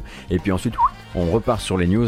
C'est le moment un peu détente, c'est le moment d'auto-congratulation hein, généralement. Voilà, c'est le moment où je suis heureux que vous soyez là et je vous remercie que vous soyez euh, si nombreuses et nombreux présents euh, pour, euh, pour les news jeux vidéo du matin. Et pour rappel, si c'est la première fois que vous venez, on fait les news jeux vidéo. En tout cas, il y a un stream tous les, tous les jours du lundi au jeudi de 9h à 11h30 et c'est la grâce matinale le vendredi de 13h à 15h30. Il y a quasiment toujours de l'actualité jeux vidéo, sauf, du, sauf le mercredi où on joue à des jeux vidéo. Et je pense, merci beaucoup Shinsuki, qui initie une sorte de début de charlatran, euh, qu'on va s'en refaire un pour voir.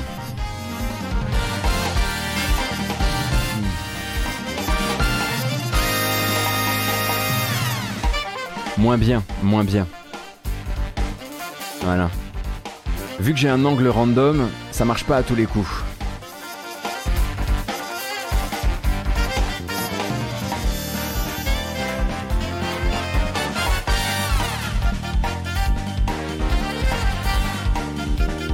Ça ne s'improvise pas, effectivement. Bon, allez. On reprend la route.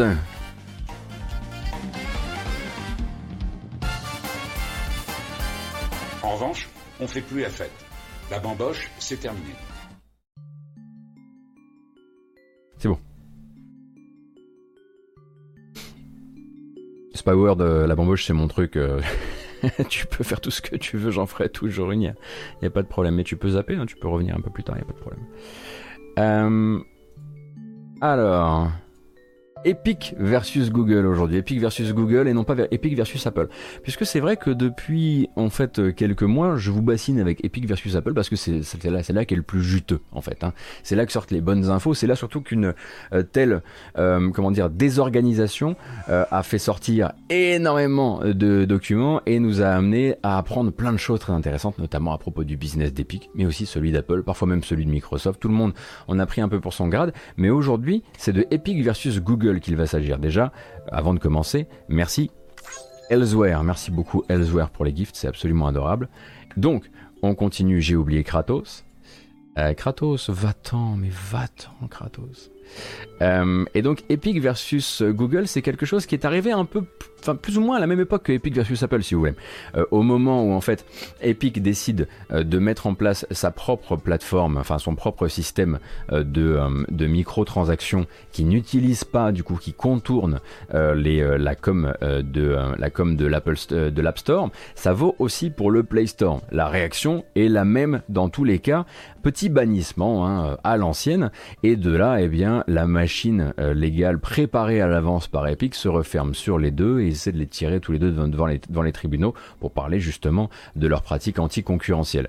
Et Actuellement, on a plus de mouvements, puisque le, procès Apple versus Epic a déjà eu lieu et maintenant on attend les résultats. Maintenant, on a pas mal de mouvements sur ce dossier Epic versus Google, parce qu'il va permettre justement à Epic de venir s'inscrire dans une démarche plus globale qui emmerde encore plus Google.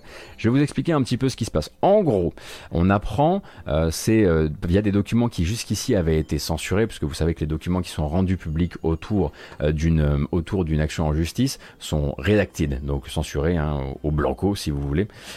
et parfois, effectivement, au fur et à mesure de la procédure, quand les documents sont amendés, ils sont modifiés, ils sont mis à jour, et il y a des paragraphes qui étaient avant cachés qui apparaissent. C'est ainsi, par exemple, que sans pouvoir avoir accès à absolument toutes les discussions internes, les logs de discussion euh, internes euh, euh, de, Google, on a quand même un résumé qui vient d'un document officiel produit par Epic qui explique en gros, c'est un résumé d'un autre document qui lui est censuré, qui nous explique en gros, en quelques phrases très succinctes, qu'à un moment, quand euh, Epic a décidé vers 2018, si on le comprend bien, quand Epic a décidé de proposer le téléchargement de l'application Fortnite en dehors de l'App Store, euh, du Play Store, pardon, pour ne pas être soumis aux différentes commissions euh, qui sont liées aux, microtransactions, il semblerait que Google l'ait assez mal pris, on va dire. si vous voulez, ce qui se passe, c'est que ils disent en gros qu'en interne, Google parlait d'une contagion, se disait si un euh, si un, acteur comme Epic commence à distribuer son APK, parce qu'on est sur Android, quand on commence à distribuer son APK en dehors de l'App Store, du, du Play Store, qu'est-ce que ça veut dire pour nous? Ils ont commencé à appeler ça une contagion en interne. Et cette contagion, pendant un temps, encore une fois, ils ont envisagé euh, de l'interrompre tout net en rachetant tout ou partie de Epic. Donc chez Google, à un moment, on s'est dit, ces gens-là, ils vont nous, vont nous chier dans les bottes. Donc on va peut-être essayer de les racheter ou en tout cas de racheter suffisamment de parts de l'entreprise pour qu'ils la ferment et pour qu'ils arrêtent de nous emmerder. Or, euh, ce ne s'est pas vraiment passé comme ça. Hein. D'ailleurs, Tim Sweeney l'a redit euh, sur la face publique des choses euh, sur Twitter. S'il y a eu ce projet à un moment du côté de Google, Google n'en a jamais informé Epic. En tout cas, ce n'est pas allé, ce n'est jamais allé suffisamment loin dans la réflexion du côté de Google pour que Epic soit notifié qu'il y avait cette qu'il y avait cette, cet éventuel projet dans les cartons. Ce qui est bien en revanche, c'est que dans ces documents officiels, euh, Epic affirme également qu'au moment où ils ont décidé de bouder le Play Store euh, et euh, ses commissions, donc toujours vers 2018, ils ont été contactés par Google. Et à ce moment-là, Google a essayé de les ramener dans le Play Store. Ils ont essayé vraiment de les faire réintégrer le programme. Bah, on ne sait pas vraiment s'ils leur ont proposé une offre commerciale à ce moment-là, à savoir peut-être un peu moins de commissions euh, sur les transactions réalisées euh, via, euh, via le Fortnite chez eux. En revanche, ce qui est intéressant, c'est que le porte-parole de Google qui a discuté à ce moment-là avec Epic pour les convaincre de revenir dans le giron du Play Store, a utilisé des mots qui vont pouvoir être retournés contre Google dans les temps à venir. Par exemple, voilà, on est venu leur dire non mais comprenez bien quand même, l'installer. Donc là on parle de side loading. Le side loading c'est la possibilité de télécharger des applications en dehors du Play Store. Hein. C'est un truc qui est plus tourné vers Android à la base. En revanche, effectivement, le side loading par un envoyé de Google qui est censé justement voilà, plutôt être là à dire que bon ben voilà il y a, il y a, ce qu'on side load et il y a ce qu'on download sur le sur l'application euh, officielle. C'est quand même souvent mal vu, qu'il leur dit à Epic. C'est quand même souvent associé à des applications vérolées, c'est peu accessible pour le Kidam, c'est trop niche, c'est pas du tout adapté à une marque avec le rayonnement de la vôtre, et surtout c'est très compliqué, c'est 15 actions, alors que nous sur le Play Store c'est deux actions. Et c'est là que c'est intéressant. Parce que en sortant ces infos-là, dans cette affaire où Epic attaque Google, Epic va fournir des cartouches à un plus gros procès auquel ce procès a été rattaché il y a pas longtemps. Ce procès-là, c'est 36 États américains contre Google, justement pour pratiques monopolistiques abusives. Et c'est un procès au cœur duquel on se pose justement cette fameuse question est-ce que Google se fout de la gueule du monde quand ils disent ne pas créer de monopole, puisqu'ils disent qu'il est si simple, si rapide euh, d'installer des applications en dehors de leur Play Store, justement? Et la réponse évidemment est oui. Et en sortant ce témoignage à ce moment-là, Epic sait très bien que ce témoignage va être utilisé dans ce plus grand procès. Et du coup, effectivement, il y a sur, on va dire, euh, du log, hein, des emails, a priori, vraiment un, représentant de Google qui admet que ça prend 15 actions au lieu de 2. Et ça, ça va être utilisé par les 36 États américains qui sont, actuellement sur les côtes de Google. Ça, va être intéressant, puis ça va être assez, euh, assez croustillant. Et en plus de ça, Epic aurait d'autres épicorés. En deux mots aurait d'autres euh, euh, preuves assez, alors pas accablantes, mais intéressantes pour ce méta-procès en l'occurrence, ce serait le fait que quand Epic en fait ne veut pas traiter avec Google, mais décide à un moment de traiter avec Samsung, Samsung qui fait donc de l'OEM, hein. donc Samsung qui fait sa propre surcouche avec son propre store Android. Et là, il décide de, céder, de céder en fait euh, Fortnite au store Samsung. Bah, évidemment, Google le prend très très mal. Et Google met en place des contre-mesures légales qui empêchent justement euh, les équipementiers, les fabricants de téléphones, que de, de réaliser ce genre de deal. Donc en fait, quand ils apprennent que Samsung va leur leur récupérer euh, Fortnite sous le nez, boum, la machine légale est lancée et ils empêchent la chose de se faire. Alors ça, si c'est effectivement pas euh, du, euh, du, de l'anti de, de l'anti concurrence, on ne sait pas trop ce que ce que c'est et du coup ça aussi ça va servir dans le procès.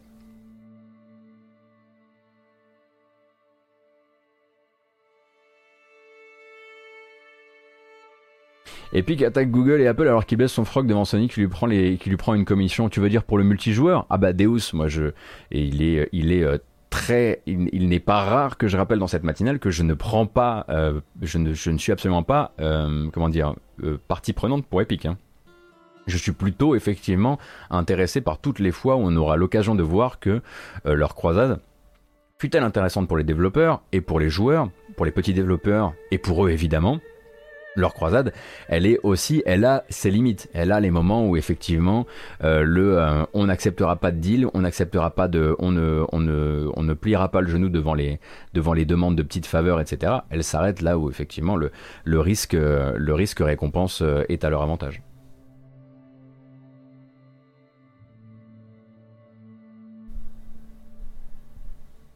En vrai, c'est faux, c'est extrêmement simple d'installer des apps en dehors du Play Store. Ouais, mais Ryan, c'est attention, c'est faut pas oublier que c'est pas ce qu'ils pas ce qu'ils disent. Hein. Je suis pas là pour énerver les les, les aficionados, aficionados, d'Android, difficile à dire ça.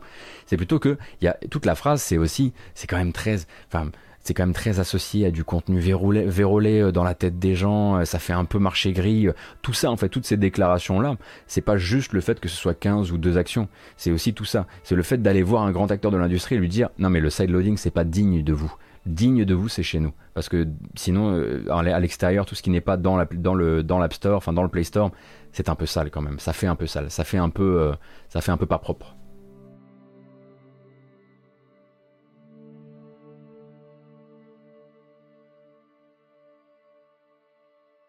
Allez, C'en est fini pour oh là là là là, fini pour aujourd'hui pour Google et Epic. Hein.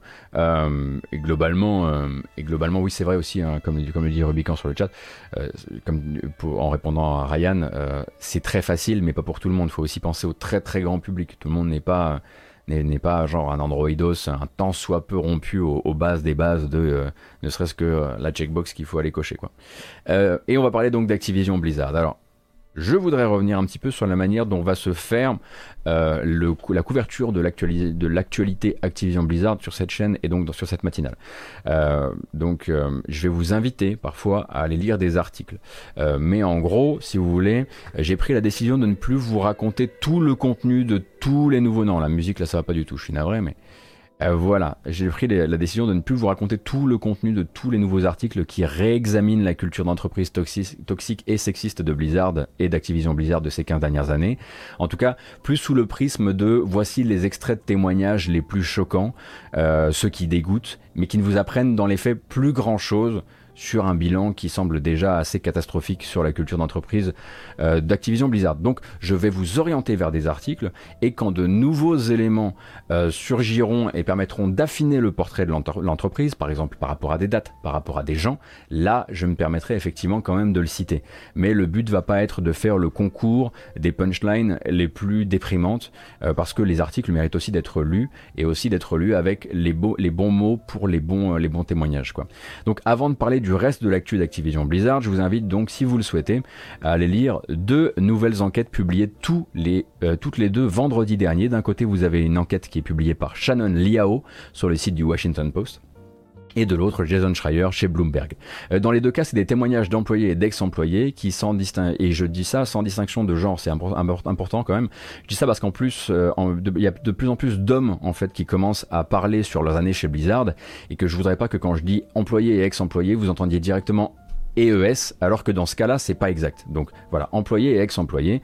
Euh, et les deux se retrouvent notamment sur un fait remonté par l'État de Californie dans sa plainte, mais qui est ici un petit peu approfondi.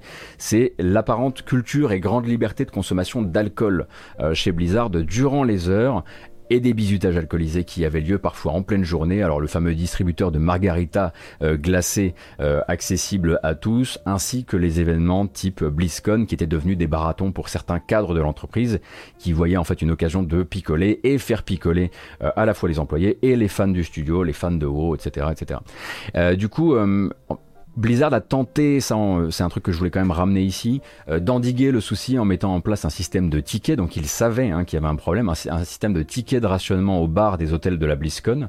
Et c'est un système qui a été très vite euh, contourné par les cadres qui ont commencé effectivement à se procurer les tickets des, des, employés qui ne buvaient pas pour eux continuer à se mettre des grosses races et à se comporter comme des cochon. Euh, L'article nomme par exemple Ben Kilgore, hein, qui est l'ancien chef de la tech, euh, qu'il a fallu licencier en 2018 après une série de témoignages quant à ce comportement, notamment durant les, les BlizzCon. Et Kilgore n'était pas nommé jusqu'ici. En revanche, le poste de directeur technique était cité euh, durant euh, la plainte, euh, par la plainte pardon, euh, formulée par l'État de Californie. Et c'est le cas aussi pour Tyler Rosen, qui, est qui était responsable e-sport, qui a été lui aussi dégagé dans le feutré et en tout silence vers 2018 euh, pour un certain nombre de comportements non professionnels qu'il a lui-même publiquement admis ensuite en disant qu'il était en train de faire euh, un travail personnel pour changer. Donc Là, voilà, vous avez deux noms de plus, en plus du nom de Alex Afrasiabi, euh, sur les années, on va dire, euh, 2016, 2018, 2019 euh, de, euh, d'Activision Blizzard. De son côté, en fait, euh, l'article de Jason Schreier euh, offre, en plus de tout ça, parce qu'il parle aussi de cette consommation d'alcool vraiment encouragée euh, et libérée dans les locaux, surtout durant les heures, offre aussi une remise à plat de ce qu'on sait. Donc si vous n'avez pas lu les articles suivants, celui de Schreier là vous permettra d'avoir une, espèce de vue d'ensemble, mais ça permet aussi de tracer un lien, et ça c'est intéressant aussi, entre le management récent d'Activision, parce qu'on on a très souvent l'impression qu'il il faut simplement se... comment dire qu'il faudrait tout voir sous le prisme de c'est le problème c'est uniquement chez Blizzard, c'est le vieux Blizzard et c'est vrai que le, problème vient à la base de la culture d'entreprise de Blizzard. Mais euh, Schreier dans son article va essayer de lier ça à la culture d'entreprise d'Activision euh, et comment ce climat toxique aurait pu aller mieux euh, durant ces dernières années, mais a été finalement maintenu. Et on y découvre notamment un, certain, un phénomène qui semble assez, euh, assez récurrent, comment certains managers, de, des petits managers de petites équipes, sans jugement de valeur aucun, euh, sous pression de l'entreprise qui était déjà très à l'aise avec les licenciements, les dissolutions d'équipes, les coupes budgétaires, n'ont parfois pas fait remonter certaines plaintes issues de leur équipe pour éviter de jeter la mauvaise lumière auprès, bah, par exemple, de Bobby Kotick sur leur équipe, alors que Bobby Kotick avait déjà la gâchette facile, les licenciements de masse, assez faciles, et parfois, en fait, certains managers se sont dit que la meilleure solution n'était de pas faire remonter, euh, de manière justement à protéger leur équipe c'est de dire un petit peu si la pression au-dessus, si le, l'espèce d'ombre d'Activision pouvait être extrêmement menaçante et du coup entretenir le silence par la peur de, la peur que ce soit toute l'équipe qui prenne pour une personne, etc., etc. Donc ça c'est un truc sur lequel l'article de, Schreier revient et je trouve ça assez intéressant aussi de remettre ça dans un tout où on visite, où on revisite à la fois la culture d'entreprise de Blizzard, mais aussi comment l'ingérence euh, de plus en plus forte d'Activision a pu terroriser en fait euh, des équipes euh, au point de ne pas s'exprimer sur leurs problèmes en interne. Donc ça c'est pour les deux articles que vous pourrez lire si vous avez le, le cran et enfin pas le cran mais l'envie d'eux, c'est pas le cran, c'est pas du tout le bon terme. Pour rappel, hein, si vous en avez marre, si vous avez mal au bide, si tout ça ça commence à vous peser, n'allez pas les lire. Vous n'êtes absolument pas forcé de les lire.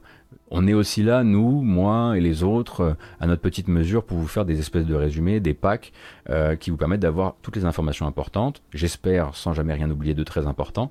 Et, euh, voilà quoi. On, se fera le relais de tout ça à notre petite hauteur.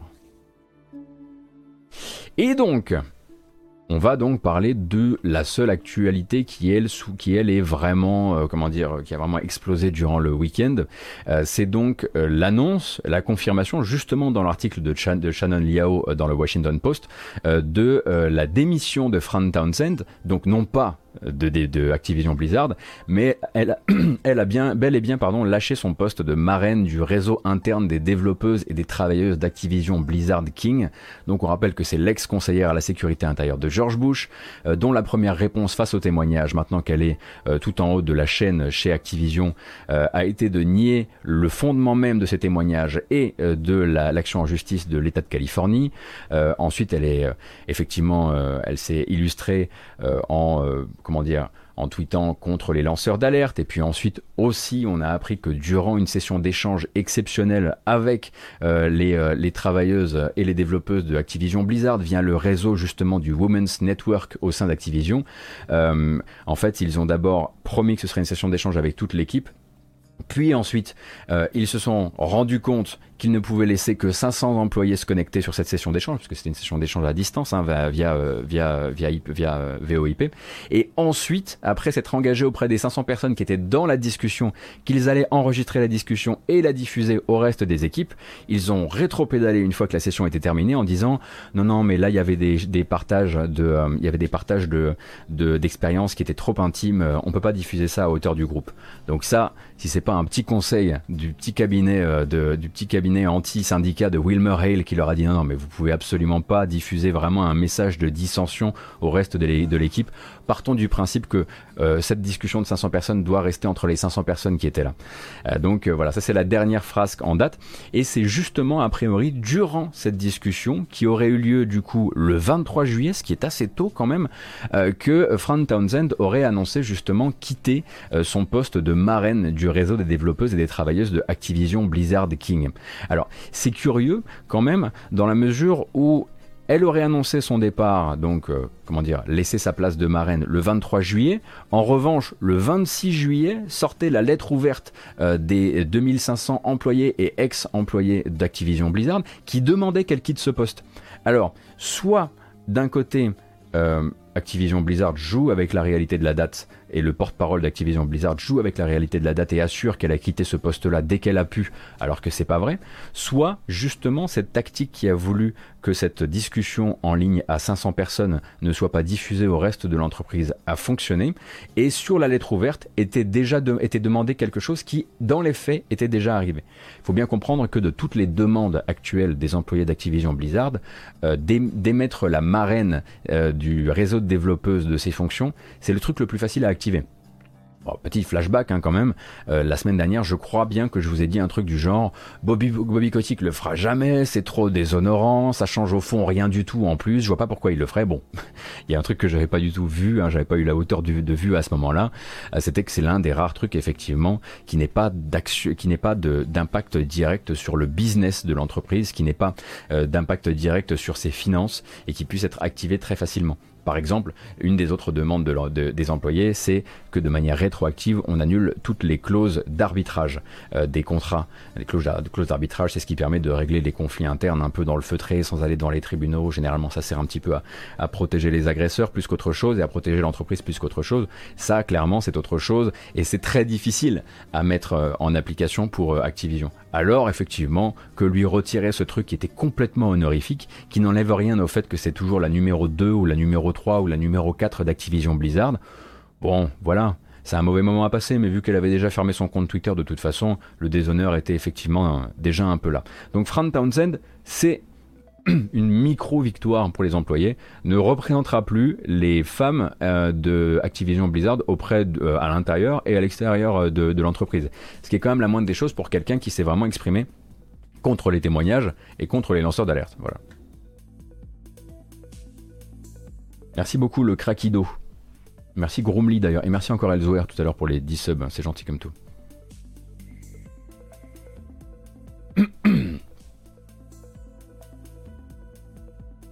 voilà, son bulletin de salaire a juste un titre en moins euh, tant que le chiffre en bas ne bouge pas. C'est exactement ça, ouais. Et du coup, euh, on avait parlé, il me semble que c'était jeudi. Euh, euh, oui, je pense que c'était jeudi qu'on parlait du retrait euh, des sponsors, du retrait, on va dire, euh, euh, progressif de certains sponsors de l'Overwatch League. Et ça continue en fait. Hein. Je vous avais parlé de Coca-Cola, je vous avais parlé de State Farm, je vous avais parlé de T-Mobile qui avait été les premiers, hein, T-Mobile, à se retirer du sponsoring de l'Overwatch League, qui est déjà un programme qui est un peu maintenu sous respirateur par Activision en attendant la sortie d'Overwatch 2. Et là, en fait, c'est Kellogg's qui se retire. Et Kellogg's, eh bien, c'est à la fois, bon bah voilà, là Kellogg's, ils sont surtout engagés auprès de l'Overwatch League pour leurs gâteaux apéritifs. Par exemple, les Pringles, hein, qui sont une marque Kellogg's en fait. Et Kellogg's euh, se retire également après des années, mais vraiment des années de collaboration avec euh, Blizzard, hein, puisque pour rappel, c'est Kellogg's qui avait fait, souvenez-vous, les céréales en série limitée Lucio. Vous vous souvenez de ça? Avec un packaging vert qui était distribué aux influenceurs, etc. Bah voilà, c'était eux qui avaient fait ça à cette époque-là. Et du coup, en fait, le porte-parole de Kellogg's déclare en fait que la récente plainte de l'État de Californie ainsi que les événements qui ont suivi, je cite, sont troublants et pas du tout alignés avec l'engagement de Kellogg's pour des valeurs d'équité, de diversité et d'inclusion. Hein. Tout ça, c'est effectivement, voilà, c'est des consultants en images qui s'envoient des fions les uns les uns les autres. Euh, et du coup, si Activision, a, comme ils le disent, si Activision a bien annoncé ses plans pour changer, nous ne, collaborerons plus avec eux de l'année et étudierons le chemin que fera l'entreprise dans l'espoir de pouvoir envisager de nouveaux programmes de sponsoring avec eux dans les temps à venir. Une manière de dire, bah, si vous changez pas, on revient pas. Voilà. Ou alors, si vous donnez pas l'illusion de changement. Parce que c'est quand même, comme je le disais, des consultants en images qui s'envoient des fions.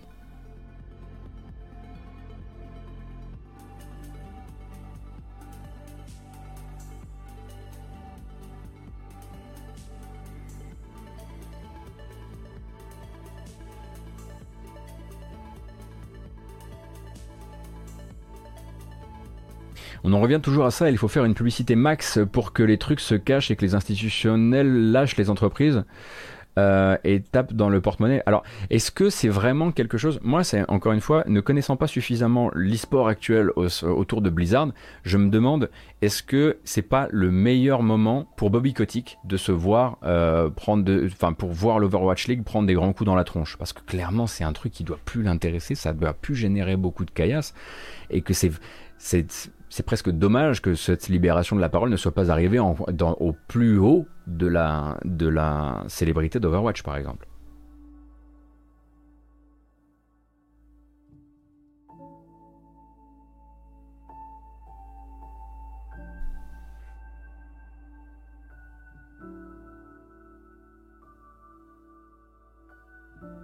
Après, ça sent tellement mauvais. Effectivement, oui, pour l'Overwatch League, que ça, peut s'apparenter à une excuse pour se barrer. Oui, ça, je peux, je peux l'entendre aussi. Après, vous savez, comme je le disais, je connais très peu le business, donc je vais éviter de.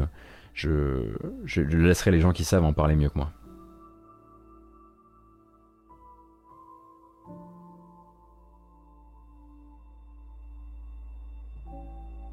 Donc, on rappelle Coca-Cola, State Farm, T-Mobile et enfin euh, Kellogg's.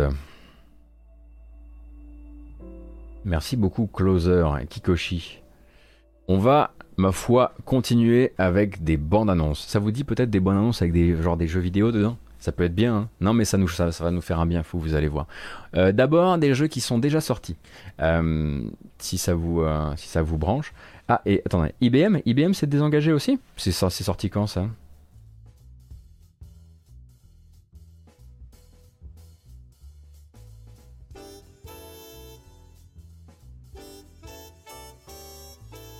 Ouais, je suis pas du tout d'accord avec toi, Helios 51, vraiment. Pour moi, en fait, les produits sont faits par des gens et je suis désolé, mais l'important c'est pas que le produit ne, reflète pas la, détresse des gens qui l'ont fabriqué. Je peux pas consommer un produit en sachant qu'il a été fait n'importe comment et qu'il a été fait au détriment des gens.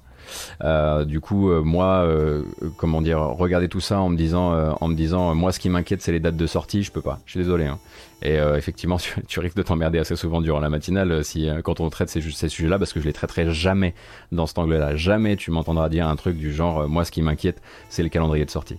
Moi, ce qui m'inquiète, c'est les gens actuellement et de savoir que des gens que j'ai, des jeux que j'ai adorés ont, ont des histoires, ont des histoires horribles derrière derrière eux.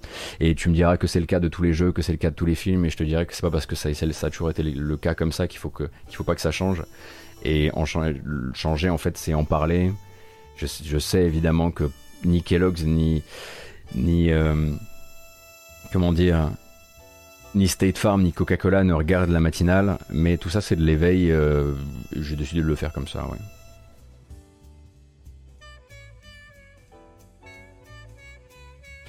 Euh, donc, bande annonce. Jupiter L. Est-ce que vous savez ce que c'est? Jupiter L, c'est donc un roguelite dans un univers à la Doom. Euh, il était en accès anticipé depuis un certain temps maintenant euh, et il est sorti le 5 août de son accès anticipé. On essaiera d'y jouer un peu sur la chaîne pour voir ce que ça donne. Alors, l'apparence de Doom hein, est quand même très lointaine puisque ça se regarde évidemment comme un dungeon crawler. Release Spotlight. Update signature, Dante. This is an automated warning message. You are approaching the event horizon of the Jovian anomaly, codename Jupiter Hell. Hostile incursion reported. Designation Unnatural. Human targets 0. Eliminate hostiles on site. Quantum misalignment detected. Time flow altered. Time will progress only when you act. Use that to your advantage. Warning, danger levels, extreme. Probability of death, 98.3%. Further attempts, highly encouraged. Attempting to estimate mission outcome. Attempt failed. Possible scenarios, near infinite. Fight. Die. Try again. Welcome to Jupiter Hell.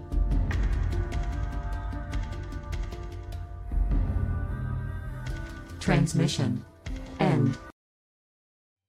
C'est donc Jupiter L qui est sorti le 5 août dernier jeu. Dernier rappel à l'ordre sur le chat. Le what about ism, ça m'intéresse pas. Le et ça, et ça, et ton t-shirt, et ton machin. Ça a jamais été un argument qui fait progresser les choses dans le bon sens. Ça a toujours été un, argument de réac. Et je veux pas en voir sur le chat. Le what about, on sait très bien d'où ça vient. On sait très bien à quoi ça sert. Donc dernière fois. Merci beaucoup. On va continuer désormais. On va continuer avec le la prochaine bande-annonce. Star Hunter DX. Là, c'est du shmup du shmup pas forcément toujours euh, du plus lisible selon mes spécialistes, notamment un certain Von Yaourt, mais du shmup qui vient de sortir quand même euh, et qui est sorti, il me semble, sur plusieurs plateformes. Attention, c'est bourré de couleurs.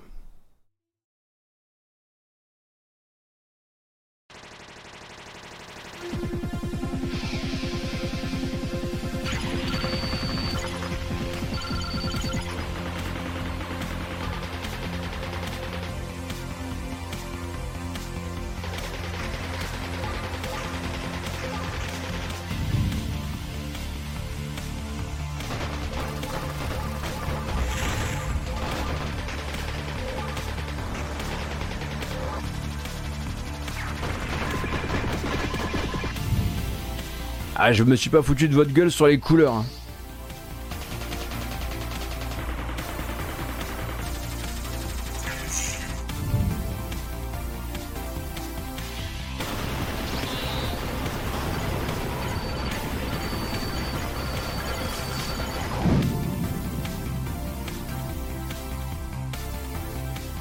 Donc chez euh, One C Games, effectivement, vous avez Star Hunter DX. J'aurais peut-être dû effectivement préciser, vu que j'étais en train de gérer un truc sur le chat en même temps. Ça a été un petit peu compliqué, effectivement, mais j'aurais dû vous prévenir effectivement sur les flashs colorés, les flashs, euh, les flashs lumineux. Euh, mais bon, voilà, vous saurez hein, que Star Hunter DX est sorti. Il me semble que Star Hunter DX est euh, notamment euh, sorti sur Switch. Je vais vérifier euh, ça. Oui, effectivement, les boulettes, les boulettes roses. Ah non, pour l'instant, c'est uniquement sur PC. Vous l'avez sur Steam. Là, pour l'instant, il est avec sa promotion de sortie.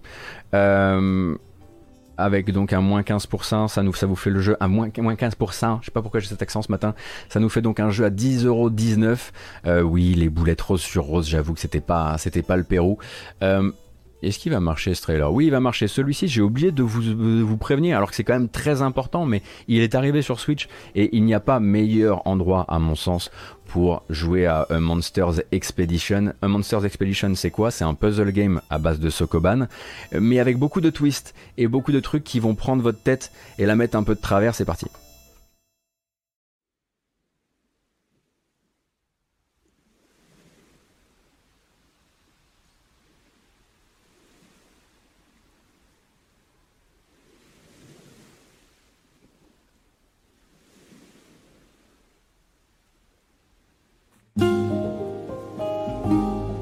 On l'avait streamé, alors avec un avec un succès tout à fait moyen en ce qui me concerne.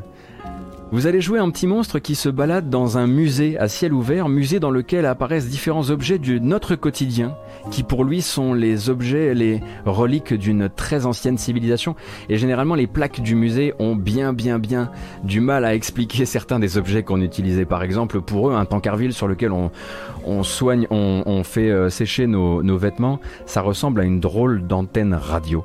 Euh, et donc, euh, ça va être un jeu où vous allez pousser des trucs sur des trucs sur des trucs dans le but de créer des ponts et de passer à l'île suivante. C'est très, très, très, très drôle, très finement écrit et c'est surtout dramatiquement malin.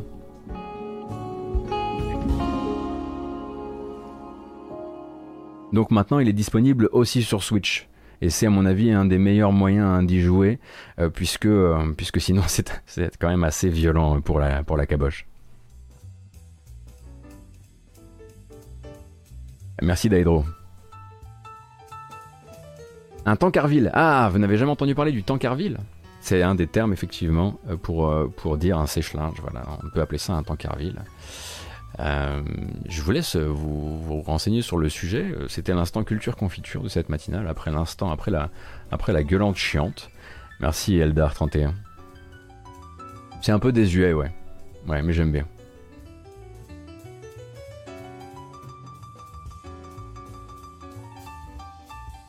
Tu as vu ce deck on continue et on continue. Bah, on a regardé la, la dernière communication de Capcom la semaine dernière et je vous avais dit bah tiens bah du coup vu que euh, vu que Oro et euh, Akira arrivent bientôt euh, dans Street Fighter V Champion Edition, ça serait bien du coup qu'ils nous montrent bientôt plus en avant, plus avant les gameplays en dehors effectivement de cette grosse vidéo qui vous expliquait un peu comment prendre en main les deux personnages.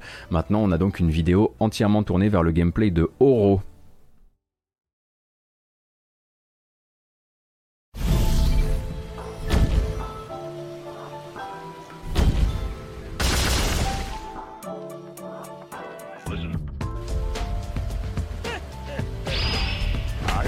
It's time to start warming up.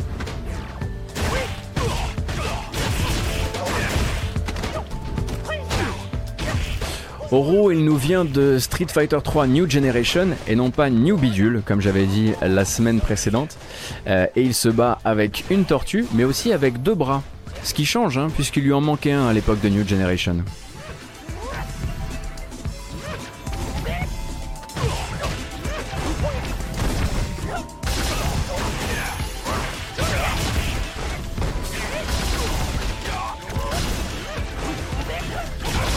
Ah, il avait toujours le bras dans le dos, il lui manquait pas son bras. Vous êtes trop fort. Comme dans un certain film de Christophe Gans.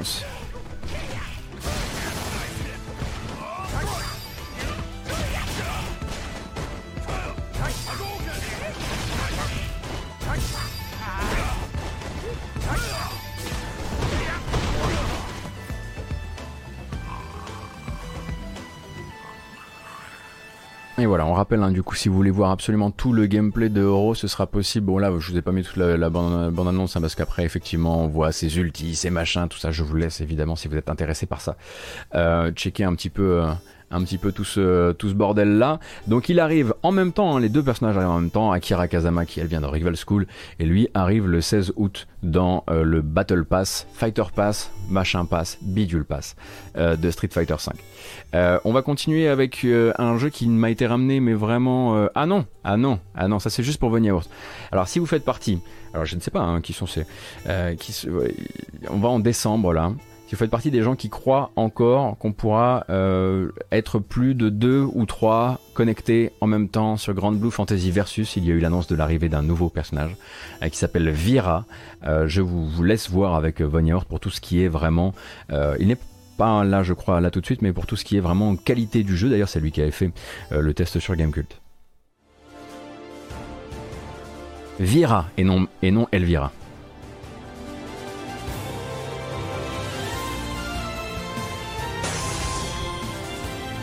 Qu'est-ce que c'est que ce 720p là Oi oi oi oi oi. C'est tout. C'est tout. C'est tout ce que j'ai à dire à propos de Vira. Elle est juste venue, dire qu'elle arriverait en décembre. Si j'avais su que le trailer était si court, j'aurais même, même pas omis. Rendez-vous le 16 août, le 17 août pardon. En revanche, euh, vous avez une démo sur l'eShop pour euh, Greek Memories of Azure. Le jeu va sortir donc le euh, le 17, il me semble à la fois sur PC et sur Switch.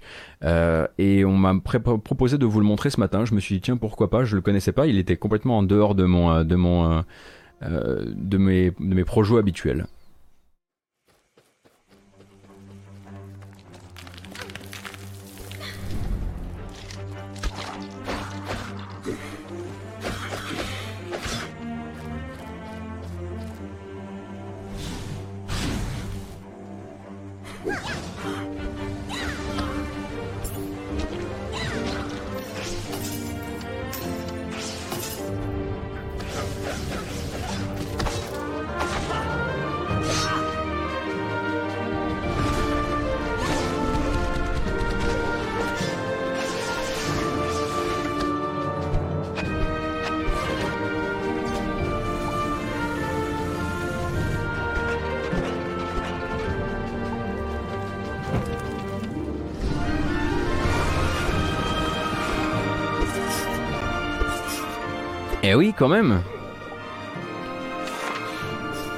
Donc Greek est édité par Team 17 et sort donc le 17 sur Switch, sur PC, sur Xbox Series, sur PlayStation, ainsi que du coup... euh, ah non, ah non, il fait uniquement console de nouvelle génération et Switch, lui dites donc. Il passe pas par la PS4 et la One. Le coquin. Bouge bien, hein, il y a un truc, je trouve que la caméra est un peu trop loin peut-être, Euh, mais du coup effectivement très envie de l'essayer, bah ce sera du coup hein, le 17 ça tombe mardi prochain, ce sera pour la semaine prochaine, ça fera un très bon jeu à essayer par exemple pour le mercredi euh, gaming, euh, gaming matin de la semaine prochaine.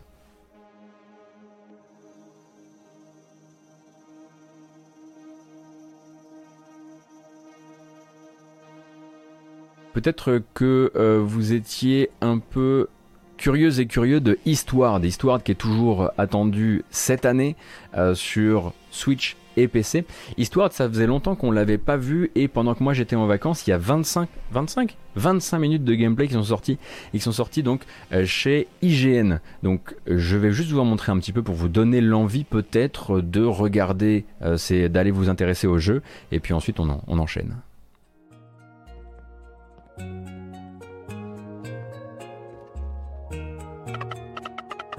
Donc la vidéo n'est pas vraiment toute neuve. En revanche, une telle, euh, une telle séquence de gameplay, c'est assez nouveau. Le jeu est toujours aussi sublime.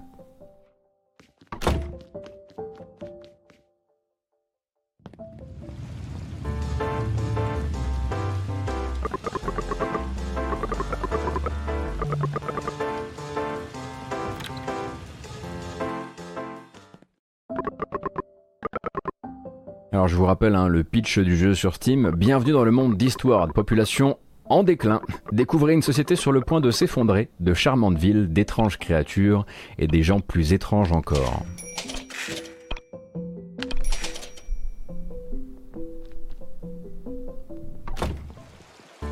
Au niveau du pixel art, c'est probablement un des jeux les plus. Et ça rappelle un petit peu au niveau du design des personnages, ça rappelle un peu All Boy, je trouve. Euh, Tant et si bien d'ailleurs que je me demande si c'est pas le nouveau jeu des créateurs d'Oldboy, mais je ne pense pas. Non. Alors ça a l'air d'être très tourné effectivement euh, vers les, euh, vers les discussions, vers l'exploration. Je pense pas effectivement que je pense pas que ce soit un jeu qui aille euh, hyper hyper loin côté, euh, côté euh, gameplay, mais en revanche il est sublime à regarder et vous avez donc ces 25 minutes à checker sur, sur IGN. Je tiens simplement à dire que la description du jeu sur Steam se termine par contient de l'humour pour adultes et des thèmes matures. Voilà, donc en espérant que ils euh, ne plaisantent pas quand ils disent ça et que et qu'ils s'y tiennent, puisque bon si c'est si, si c'est des blagues de paix, je, je rappelle que c'est pas ça. Hein. C'est très très beau hein, comme jeu, c'est vraiment très très beau.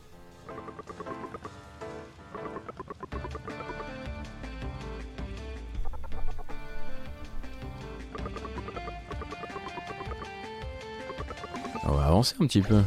Ah, du donjon. Allez Ah, on dirait la musique de... La musique est très très Secret of Mana dans l'esprit. hein.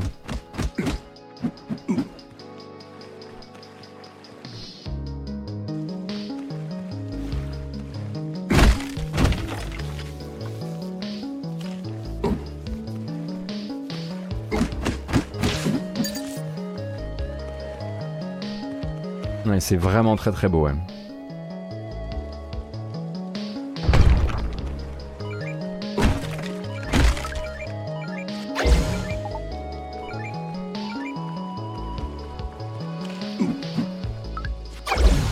Alors, les développeurs viennent de Shanghai.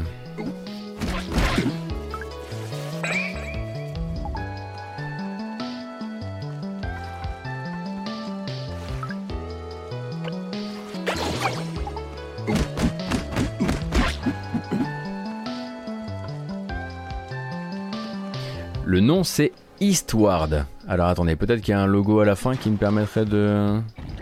Ah, même pas. hein.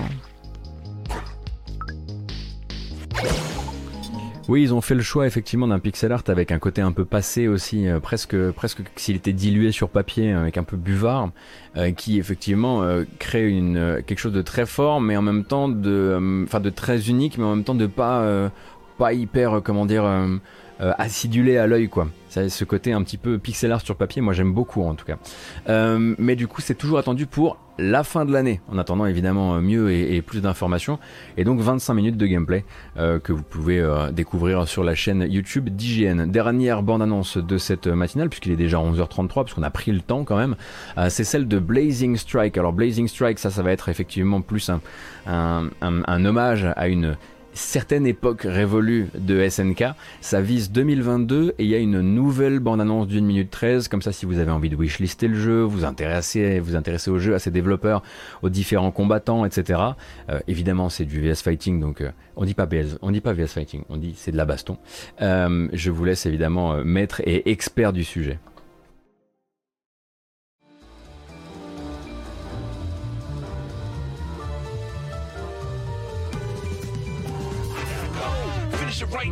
Right now or never. A full throw blow with the mask, I have to sever. Place and time from the full life's line. Whatever opposed me, I will outshine. I endeavor to outlast whoever will try. Bad weather, the ship will capsize. Apply mad pressure, you will see my ugly side. Cause I'm not going down without a fight. No, I'm not going down without a fight. Alors, est-ce que c'est suffisamment lisible? Est-ce que les animes sont suffisamment cool? Est-ce que ça n'a pas l'air un peu mou? En tout cas, les fans de SNK sont au travail.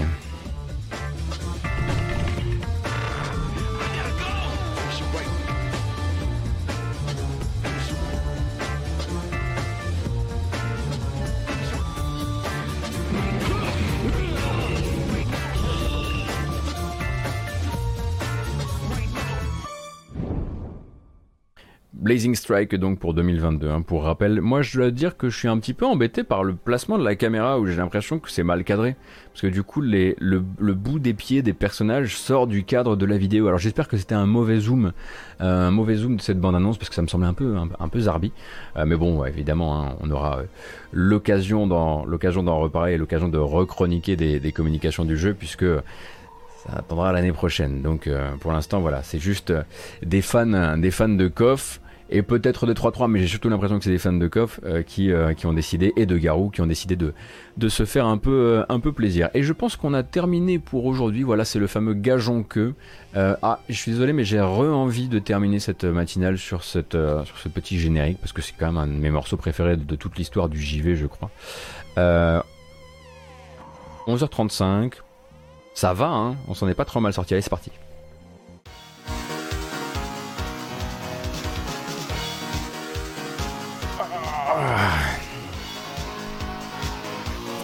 Et voilà, c'est terminé pour aujourd'hui.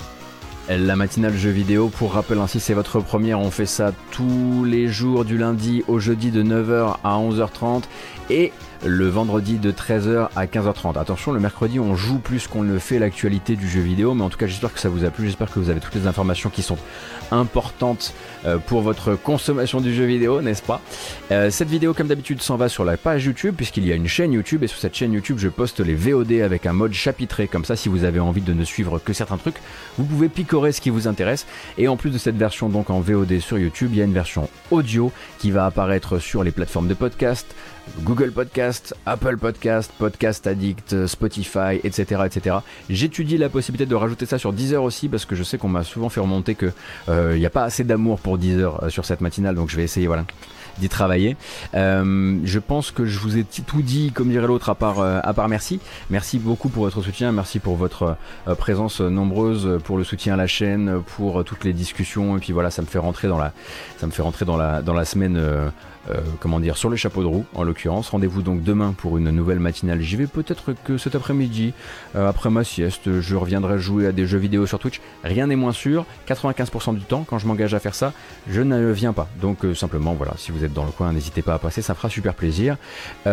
Rocco des poteaux, on pourra effectivement en faire à l'occasion un Nubble 86. D'ici là, prenez soin de vous, excellente journée, bougez pas, il va y avoir un raid. Et puis, j'ai déjà dit excellente journée, alors je redis merci. A plus.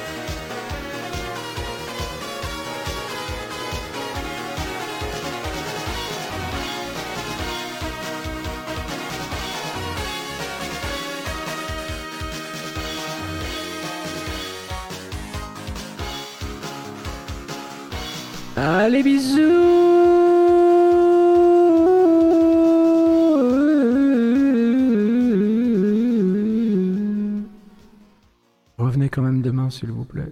Je suis désolé. Je suis désolé. Je suis désolé. Je suis désolé.